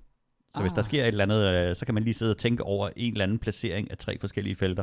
Og nogle gange så er den der, og nogle gange så er den der ikke. Øh, men, men jeg har spillet, jeg tror det er 37 procent af min tid i år, har jeg spillet det spil. Men det er fra 2017, så det, Det, kommer ikke det, med. jeg har 38% på Hunt, og Ja. du er 37% på Tamet. På Minesweeper. Nu ved jeg, at I alle sammen så har tænkt over det der citat, hvor det var fra. Øh, Det er fra filmen Johnny Larsen, og Tak, det er Kasper. Olsen, der siger det. Jeg har ikke tænkt på andet. Ja. Nu kan jeg ikke tænke på andet. Og så har jeg øh, også nede under Honorable Mention har jeg Darktide og øh, KSG Demon Hunters. Men, men det er fordi, de er i Warhammer 40.000. Ah, Cascade Demon, Demon Hunters, det er... Det er, det er, Der er lige kommet en expansion til der det. kommer Ja. jeg til at lige at De er ned. begge to drøn solide, gode spil. Men jeg kan mærke, at min kærlighed til dem er, fordi det er Warhammer 40.000. Mm. Jeg er også her i, i julen er gået all Warhammer 40.000. Men man kan sige, i I og med, at jeg sidder, sidder fire mand og en bo på Fyn her i, og laver en podcast om gaming for voksne, så, er så er du den, der i hvert fald i øh, den her der time har været den største... Man, man skulle tro, vi ikke kunne være større nørder, men du har så siddet og brugt din downtime her under podcasten Ja. til at sidde og google Warhammer, Ork-figurer, builds, og hvordan du optimerer et fly, og hvordan du samler et fly. Hvordan jeg putter magneter på mit fly, så jeg kan skifte våbnene ud. Når jeg kommer hjem øh, fra arbejde, øh, hvad det, Jimmy, du fik juleferie før Jeg mig. juleferie. Så i stedet for at finde dig ind foran computeren, så sad du i stuen ved øh, dit lille malebord, Yes. og var i gang med at bygge en ork, øh, En ork her. dræbermaskine. Jamen, jeg har plettet over for min øh, kollega, at vi begge to har en Warhammer 40.000 øh, her klar til, når at, øh, 10. edition den lander. Det lugter august, ikke? Jimmy, Jimmy, du er jo klar til at blive fluebinder. Ja, jamen det er det. Jeg, er Det er gået så, det samme. jeg tænker også, hvis jeg havde kastet mig over fluebinding, så, øh, så... Altså, det jeg gør nu, det er, jeg læser en Warhammer 40.000 bog, jeg lytter til en Warhammer 40.000, anden Warhammer 40.000, øh, hvad hedder det, øh, lydbog. Jeg har en øh, Warhammer 40.000 podcast, jeg øh, sidder og, øh, og lytter, og, øh, hvad hedder det, og så sidder jeg Du med... har jo to ører. Ja, ja, præcis. Men det er fordi, at så på alle tidspunkter i døgnet kan jeg lave præcis det. Og så sidder du inde i stuen med brillen fremme på næsen, og, hvad hedder det, og, Og- maler, og det er simpelthen så hyggeligt at se. Og jeg har lige fået, i dag har jeg lige fået en ny lampe. Mm. Og øh, ah, men det er, øh, jeg, har, jeg har sikret øh, farvesigars øh, års omsætning i øh, plastik. Men det gode ved plastik, det er, Også når man først har købt det, så taber det ikke værdi. Det er bedre end krypto. Det er fedt. Øh, så er der jo også gået en uge, jo, kan man sige. Øh, og jeg ved ikke, om vi lige skal runde, hvad vi har spillet. Du har, øh, hvad hedder det, Christian, du har spillet Slate Spire og Dungeon of Nual Hulbæk. Øh, og Alchemist, øh, hvad hedder det? Alchemist Simulator, Simulator. Potioncraft har jeg spillet, Ja. hvor du er simpelthen sådan en, en dude i en middelalderverden, der finder en tom butik, hvor du tænker, her er det oplagt at lave, her vil jeg lave magical potions fra. Så har du en have hver dag, så kan du, så, så kan du lægge dig til at sove, du kan gå ned og brygge i dit laboratorium, du kan gå ned i din kælder, hvor du kan upgrade dine maskiner, og så kan du gå ud i din butik, hvor du sælger til landsbyboer, og så kan du gå ud i din have en gang om dagen og samle ingredienser. Altså en Christian Thomsen simulator, hvor du narrer folk til at købe ting. ja, præcis. Og så den første potion, du laver, det er sådan en potion of healing. Og så kommer der nogen, der gerne vil købe den, og der kommer også nogen, der vil sælge dig God, godt eksotiske ingredienser, Ja, så det du skal tjene penge. Og så kan du få hackle om prisen med dem. Så er der sådan en lille minigame i det. Og så det der med, når du så skal opfinde nye opskrifter. Det er sådan, så der er nogle forskellige små mini-loops, minigames i det. Den ene minigame, det er, når du skal sælge noget til nogen, der kommer ind for at have det, så har du sådan et, du kan forhandle om prisen. Og sådan en timet ting, hvor du skal ramme nogle bestemte, bestemte punkter, alt efter hvor svært en forhandlings... Du vælger et emne, du vil tale med dem om, og hvor svært, du, hvor komplekst du vil lave den samtale for at prøve at forhandle dem op i pris. Og så er der nogle markører, du skal ramme, hvor der er sådan en slider, der kører frem og tilbage, og så skal du trykke, når den rammer nogle bestemte markører, som så er smallere, jo sværere samtaleemnet er. Mm. Øh, når du skal lave din potion, det er det der er bread and butter i gameplay-loopet, så har du sådan et map, hvor du starter med en markør ind i centrum. Og så har du forskellige ingredienser, du kan putte en eller anden urt i, som så har en bevægelse, den der, den laver. Så siger jeg, hvis du putter den her urt i, så bevæger din markør sig herhen af. Og så ligger der forskellige ukendte opskrifter forskellige steder, og så ligger der nogle skulls, du ikke må ramme ind i, hvor du bliver slået tilbage til start, og din potion fejler. Mm. Mm. Så prøver du så at putte en urt i, og når du så rører i gryden, så bevæger den sig ud af den vej, som den urt ligesom har, som den shape den har. Den har altid den samme shape. Så kombinerer du de forskellige, kombinerer du de forskellige urter, for at få forskellige lande et bestemt sted, og så prøver du at røre dig derhen, uden at ramme nogle af de der skulls, og så har du nogle steder, hvor du kan ramme nogle punkter, og hvis du så hælder lidt vand i, så kan du trække det lidt tilbage mod midten, så fortynder du den potion igen. Og du har så forskellige steder, hvor du så kan varme op under den, og så kan den få en ekstra effekt ud over, hvad den har. Og så hvis, for eksempel, hvis du rammer hen i en potion of frost, og får lavet den, opfundet den, så kan du faktisk i stedet, så kan du lokke den der, så har du den opskrift, men så kan du også arbejde der videre og kombinere den med en potion of healing, for eksempel, så det bliver sådan en frost healing-agtig ting. Så det er spillet, gameplay-loopet i det. Jeg, Og tror, det er, jeg tror også, øh, du er klar til at blive fluebinder, Christian. Og du vælger selv, hvor meget du vil kværne urten, fordi Mhm. mm-hmm. jo længere bliver den tråd, den rejse, den ligesom tager ud af... Det er, det er et skørt spil. Jeg spillede en aften, og jeg tænkte, det, det er ikke Game of the Year, det her. du er ikke Game of the Year. Potion Crafter. Alchemist Simulator. Øh, nu rendte Jimmy lige øh, ud, men øh, han har også spillet lidt af hvert. Øh, Kasper, er der noget, du har spillet? Ikke, ikke andet en sports story, som vi lige Nej. kom ind på, men den øh, tænker jeg vil lige fortælle lidt mere om i næste afsnit. Øh, Yes. Torf. Jeg spillede en lille smule Iron Harvest. Øh, Uha. Det er en af Som- dem, der ligger på min to-buy-liste. Ja, ja, som ja. Jeg, altid jeg, har tænkt, jeg, "Ah, har, jeg har købt det på Good Old Games, er deres launcher, GOG launcher, tror jeg den hedder. Øhm, Ja, ham der er en polske øh, Ja. kunstner, der har lavet, ham der har lavet Ja. alt artwork til Scythe-brætspillet. Ja, andet. lige præcis. Og det er sådan en underlig første verdenskrig slash anden verdenskrig Slash historie. Mex. slash battle mix, øh, sådan steampunk øh, mix, og så i Ja. sådan et øh, RTS øh, univers. Øhm, jeg sad bare og havde lyst til at spille et eller andet, hvad fanden var det hed, det der klassiske 2. verdenskrig spil der, som... Heart of Iron.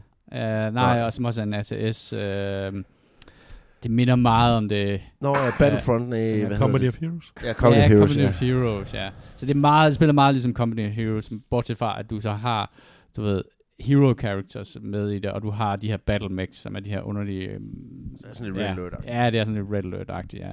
Og så er der sådan en story igennem det, og der er kommet en stor DLC, hvor USA også kommer med i krigen og sådan nogle ting. Det er bygget sådan... Øh, Er det godt? Jamen, jeg synes egentlig, det er ret godt, og det var egentlig ret afslappende at sidde og spille det øh, en aften. Det, det, er ret, det, det kan godt være ret svært, og det kan også, øh, har også alt det der med, det kan også være lidt frustrerende nogle gange, hvor man skal forsøge at forsvare øh, et område, man har ind, indtaget, og så misser man det i sidste sekund, og så skal man spille det hele om igen. Altså, på den måde kan det godt være sådan lidt øh, træls, hvis man, hvis man dør for meget.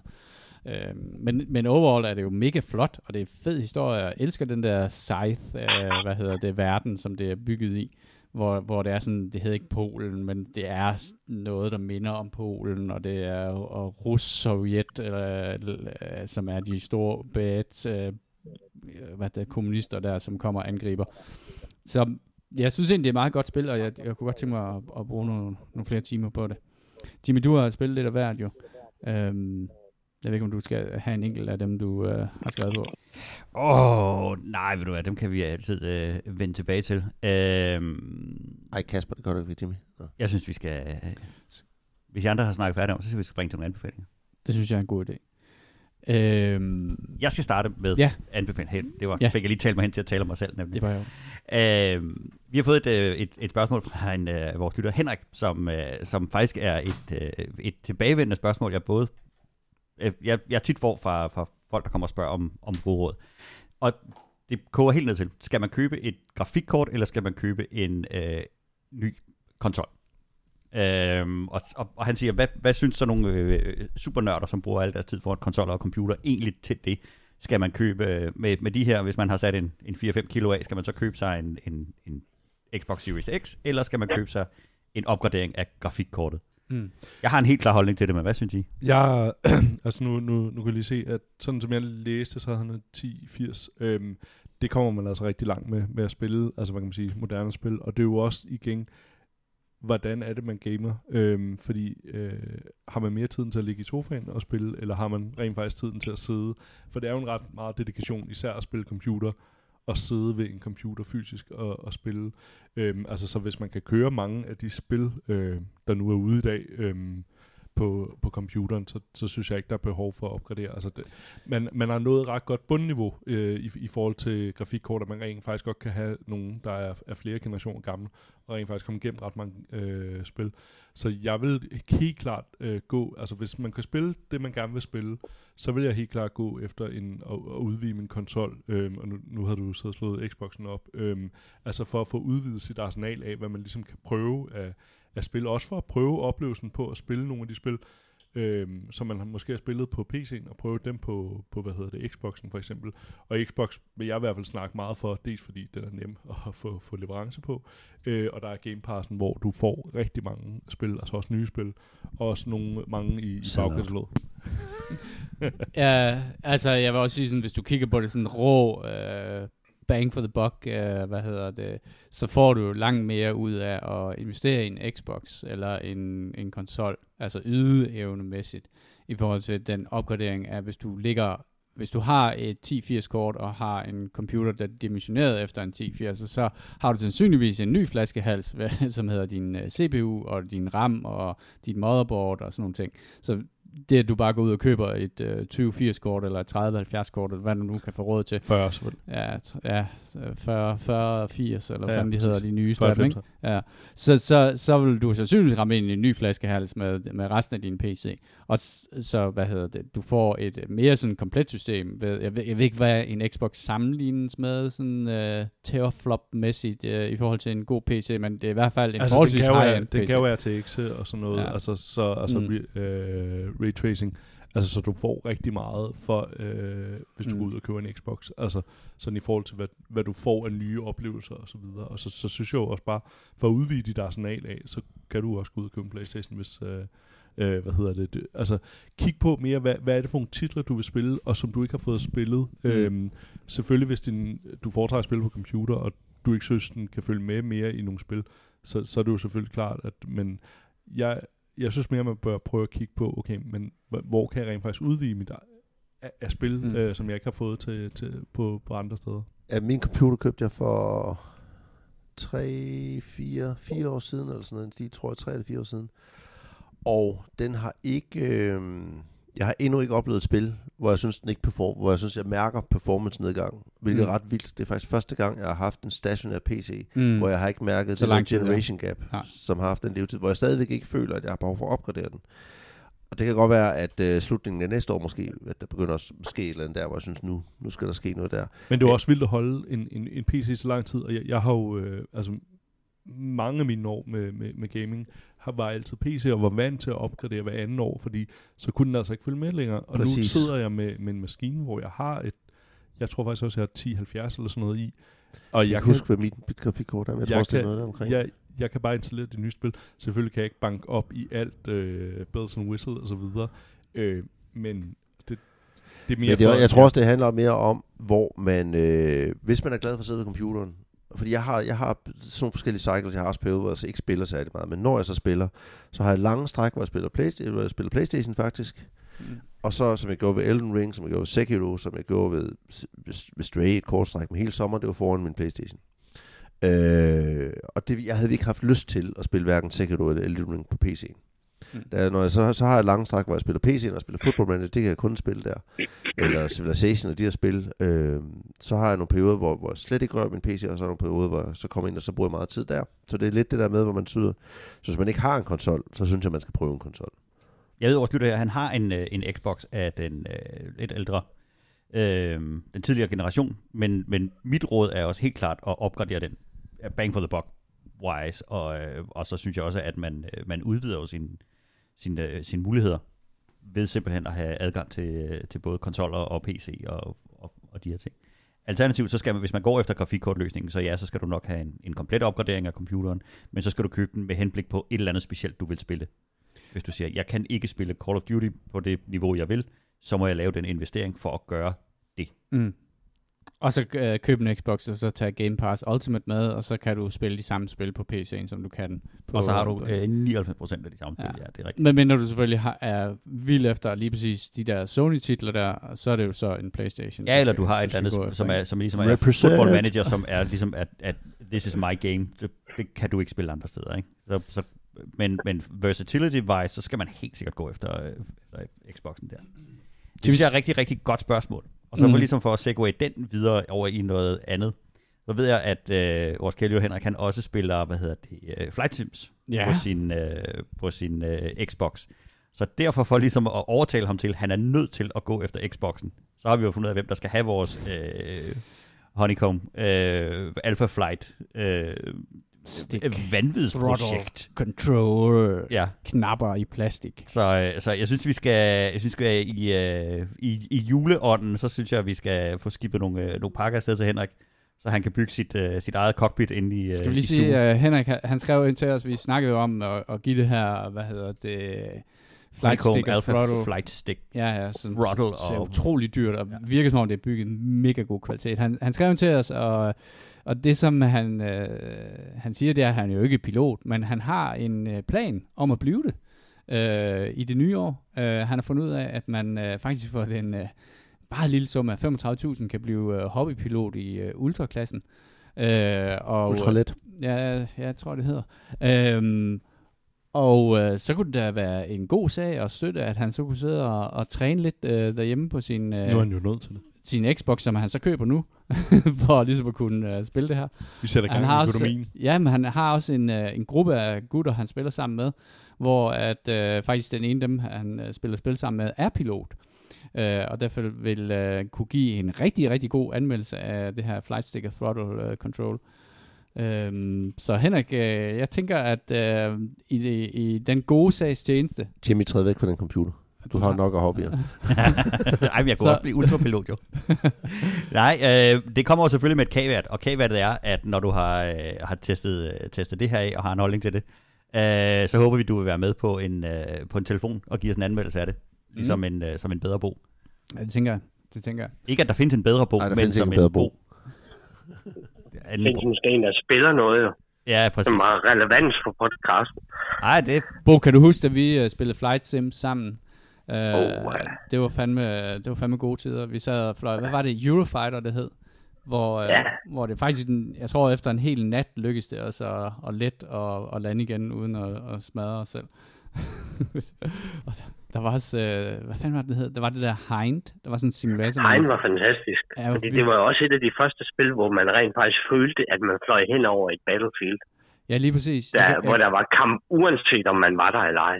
Ja, det var i de første open world spil. Ja. Jeg kan huske, at vi gassede helt ud over, at uh, man kunne følge, hvad det hedder, det, sådan de der powerlines, elektriske powerlines, ja. og så for enden af dem, så lå der som regel en generatorstation eller et eller andet værdifuldt mål, kritisk infrastruktur, man kunne, uh, man kunne bombe med sin hind. Ja, det kunne uh, russerne godt lære noget af. Det er så. Øh, fedt. Øhm, tillykke med det, Henrik. Øhm, skal vi lige snakke lidt om, øh, hvad hedder det, Shadow PC, som du har testet, Jimmy? Ja, hvis vi Som skal øh, fortsætte med flysimulator. Vi har fået muligheden for at teste øh, den her Shadow PC, som er, øh, det er en, en lidt ældre version, eller en, en, noget, som har kørt noget længere end Google Stadia, og det er i, et, ja, firmaet hedder Shadow PC. Og øh, i bund og grund, så, øh, så får du en, et fjernskrivebord på en, på en PC et andet sted, en eller andet sted i, i skyen på en, på en stor Det lyder server. som arbejde. Det lyder fuldstændig som arbejde. Øh, man, starter et, øh, man starter et lille program på sin computer, og så overtager den skærmen, og det eneste, din computer så laver, det er at, at, at sende, sende instrukser afsted til den her computer, og så får du øh, billeder tilbage. Så du har en, en fjern-PC. Og den, i, i forhold til Google Stadia, som er sådan en gaming-tjeneste, og alle mulige andre, Nvidia og sådan noget her, så det her, det er en PC. Du kan kigge i, øh, du kan, den, den fungerer fuldstændig som en, en Windows-PC, du kan sidde og mokke rundt på. Og øh, for ligesom at teste, hvad den havde af muskler, så installerede jeg øh, 3D øh, hvad hedder det, øh, mark på den. Og så øh, Call of Duty og det, der hedder X-Plane 12, som også er en, en, en flysimulator, jeg lige vender tilbage til. Og det kørte overraskende godt. Mm. Jeg startede op med at prøve at spille, øh, spille hvad hedder det, Call of Duty på den. Der er et lille hak ned i grafikken i forhold til, når jeg spiller på min egen. Men når man spiller Call of Duty, så går det så stærkt, så det lægger du ikke mærke til. Og efter ganske, ganske få sekunder, så holdt jeg op med at tænke på, at jeg spillede på en fjerncomputer, men sidder herhjemme og spiller noget, der har så meget fart på, som, som Call of Duty. Det var ret imponerende. Jeg prøvede det også på en, en, en virkelig, virkelig dårlig laptop øh, af mærket Craptop, som, øh, hvor at der var en noget af et, et fald i, øh, i performance.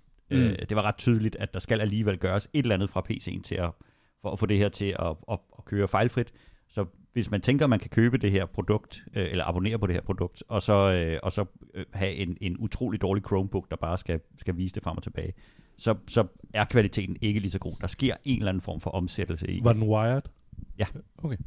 Øh, jeg har kun prøvet Wired, øh, og, og der var den der Sirup-fornemmelse i det, øh, som gjorde det svært at spille Call of Duty, fordi det er sådan en hyperreaktionsspil, men alt muligt andet vil fint fungere, selvom du har en meget, meget dårlig laptop øh, på den.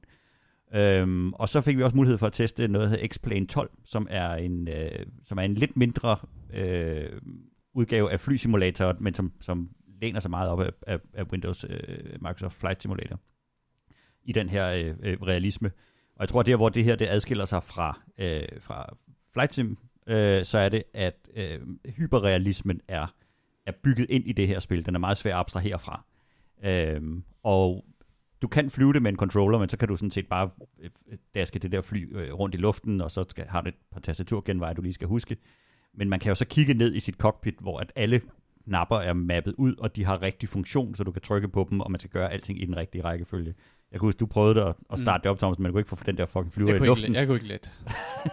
Jeg prøvede et par gange at få den her flyver i luften, og så fløj jeg lidt rundt over København, og, og, og der var der øh, realistisk nok et kæmpe hangarskib uden for Københavns Havn, som jeg prøvede at, at lande på. Jeg ved ikke, hvorfor den har mappet det ind der, men det var meget hyggeligt. Det er de der 2% af bededagsferien, Ja, ja, øh, som præcis. går til det danske hangarskib. øhm, men et, et, et super realistisk spil, som, som jeg tror rammer flynørderne virkelig rigtigt. Og jeg kan også mm. se, Mm. når jeg læser om det, så har det sådan en, en fanatisk following af folk, som sidder og diskuterer, øh, om den ene knap skal rykkes to centimeter til højre på, på cockpittet eller ej. Eller, og, og de opgraderer med nye flymodeller, og øh, altså meget, meget, meget, meget realistisk. Øh, og det tror jeg faktisk vil være et spil, som man vil få meget stor glæde af at spille med, med throttle og, og Mm. controller, og, og du skal nærmest have pedaler og, og, og alt muligt andet er. Også, og den går også meget højt op i at kunne øh, lave VR. Øh, det tror jeg vil være enormt flot. Men det har jeg også installeret på den her Shadow PC, og der er jo ikke, det er jo ikke øh, super reaktion, det kommer an på. Jeg kan jo ikke sige, om en, en flyver, den har sådan lidt et, et delay på et halvt sekund, når jeg trykker, det, til den gør noget, for det har den sandsynligvis. Øhm, så der har jeg faktisk siddet og fløjet lidt rundt i det her. Øh, et meget, meget øh, imponerende spil i en genre, jeg slet ikke forstår noget som helst af. Men det fungerede overraskende godt. Hvad kost, ved du, hvad det koster at have det der Shadowplay? Det koster der, øh, 30 euro. om, om måneden. måneden. Og så, Og så skal, man jo, så skal man jo selvfølgelig gå ind i og sige, jamen, hvornår er jeg så break-even på at have købt en ny PC til mm, 15.000, eller hvad det nu er tilsvarende. Men, Mm. men jeg vil anbefale, at man lige tester og ser, om det, er, om det passer til dit behov i forhold til de spil, man spiller. Jeg kan forestille mig, at Football Manager vil være et genialt spil at spille på den. 4,5 stjerne. Men det kunne stadion jo bare heller ikke rigtig trække. Nej, men jeg vil så sige, at øh, jeg vandt en, øh, en øh, Steam Award i øh, 3D Mark, fordi at jeg brugte en øh, computerkonfiguration, de aldrig nogensinde havde set før, og en øh, 32-core CPU. Så det kan være, Men du kan. det kan være. Vi kan jo, fordi vi har adgang til den her. Alle fodboldhold. Vi har jo adgang til den her, øh, hvad hedder det? Vi Øh, Worth prøver trying. det. Vi tester Let's try it. Jeg Vi synes, vi tester. skal, nu, nu stresstester vi Shadow PC, og ser vi, hvor mange hold vi kan have med i, øh, Okay. i Football Manager. Men det vil sige bare, hvis man spiller Football Manager, så vil det her være et fantastisk måde, i stedet for at gå ud og købe en dyr PC, og så sige, okay, jamen, så har jeg et abonnement, og jeg kan også bruge den her PC til alt muligt andet, til arbejde og, og, og så videre. Øhm, og så kunne man have den som sin, øh, som sin løsning. Det tester vi. Det skal testes. Skal du lige have en anbefaling med? Øh, Ja, tre. eller to? eller tre? Hvad hedder det? Meget interesseret i en af dem. Ja, øh, den første, øh, 8-Bit Christmas øh, på HBO. Med Det er ikke den. Nej. øh, med Neil Patrick Harris øh, i, i en af hovedrollerne. Det er en historie omkring, hvor han øh, til sin datter fortæller, hvordan han øh, fik en uh, Super Nintendo. Øh, øh, så det er en, en, en historie med masser af flashback, der foregår i 80'erne, og er bare en ret hyggelig øh, familiefilm, og sådan øh, synes jeg er relevant her, for, øh, hvad hedder det, fordi det netop handler om computerspil og hele den der ære der. Der er i hvert fald masser af, af, ting, man kunne genkende i den. Meget hyggelig lille øh, julefilm, øh, og jeg tænker, at man stadig har tid til at kunne se nogle af dem. Øh, den næste, øh, nu har jeg kastet mig ud i at se de resterende alene hjemmefilm, fordi der er nemlig seks stykker, og øh, hvad hedder det, jeg kaster mig først ud i, og det er på Dis- Disney Lille møgung der. Ja. Disney Plus. Uh, Home Alone 3. Um, den, den smager på en eller anden måde af, af de to første. Um, den er tilbage fra 97. Uh, den har Scarlett Johansson faktisk i en af rollerne. Uh, hvad hedder det, som hans uh, storesøster. Men, hvad hedder det, har lidt den der over the top 90'er-agtige uh, historie, der foregår ved siden af. Uh, det, det er en mis, øh, styring, en chip til styring af missiler, så den gør, at det ikke kan spores. Så det er sådan lidt over-the-top-agtig historie, og gør, at man ligesom tror på denne her omkring med, at øh, der foregår den her vilde, hvad hedder det, med alle fælderne og så videre, når de prøver at bryde ind i hans hus. øhm, Og det er stadig, hvad hedder han, Macaulay nej, Culkin? han var kun med i de øh, to første. Nå. Så kommer der en, hvor at øh, den nye, der kom sidste år, Home Sweet Home Alone, øh, sekseren, hvis man ikke lige har talt færdig, jeg må stadig øh, at se øh, 4'eren og 5'eren, øh, som også på Disney Plus her, den her.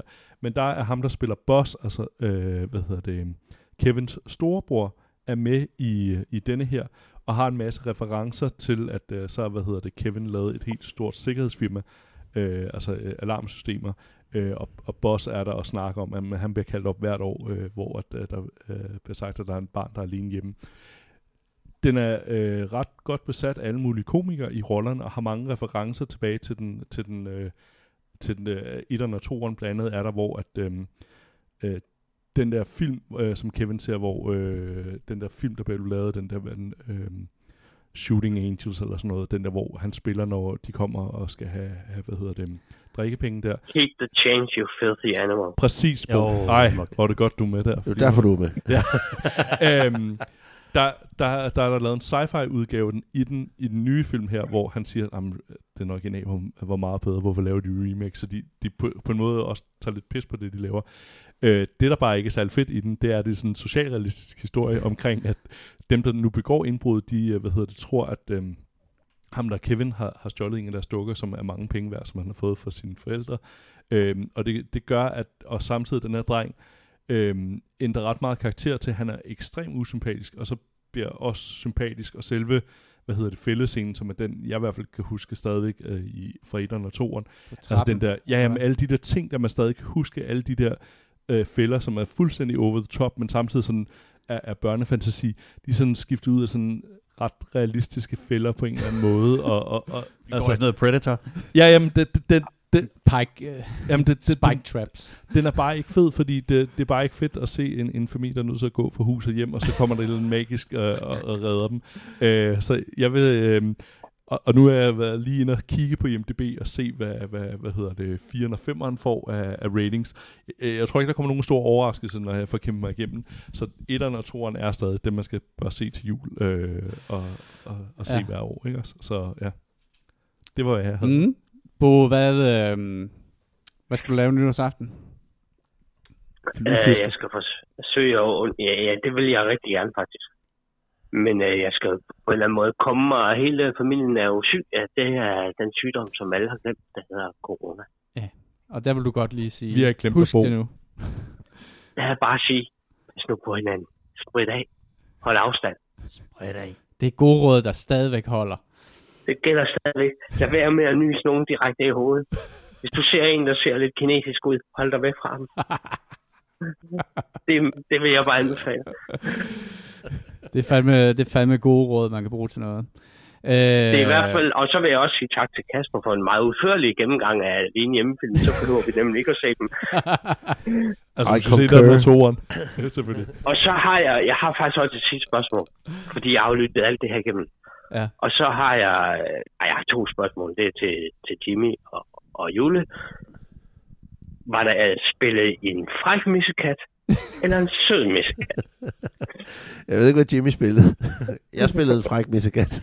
Jeg var også, kan jeg godt afsløre, en værre lille trammemis. Ja, Og ja, da der var to robotter, der sad og spillede Mahjong, der sprang jeg faktisk op på bordet og væltede det.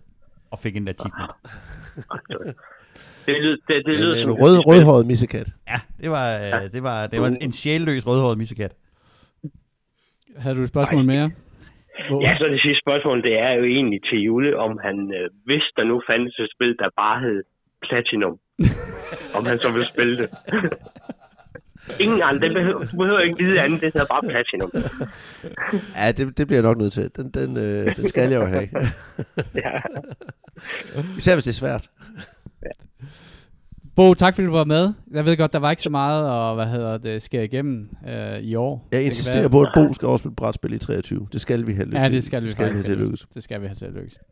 Og øh, så vil jeg bare sige godt nytår til, til alle lytterne og til jer. Det bliver hyggeligt. Der venter et nyt spændende år. Der er nogle rimelig vilde spil på øh, programmet, hvis man i hvert fald skal tro på, på øh, alle udgivelsesdatoerne, som der ligger. Der er tæt pakket. Februar bliver tæt pakket igen i år. Thomsen.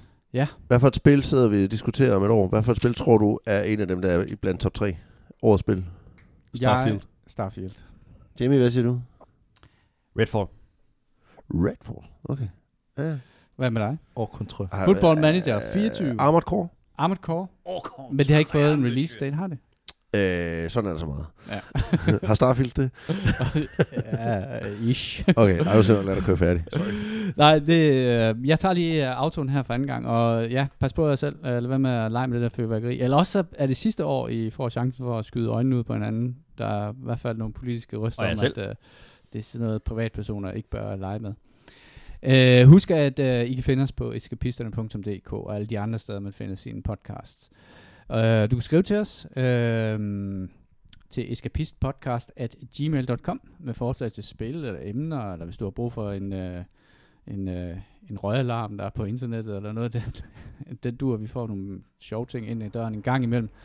Uh, det var alt for dette års uh, Game of the Year. Hvis du synes, at podcasten er god, så del den endelig med dine venner på vegne af Kasper, Kasper, Jimmy, Bo og mig selv. Rigtig godt nytår.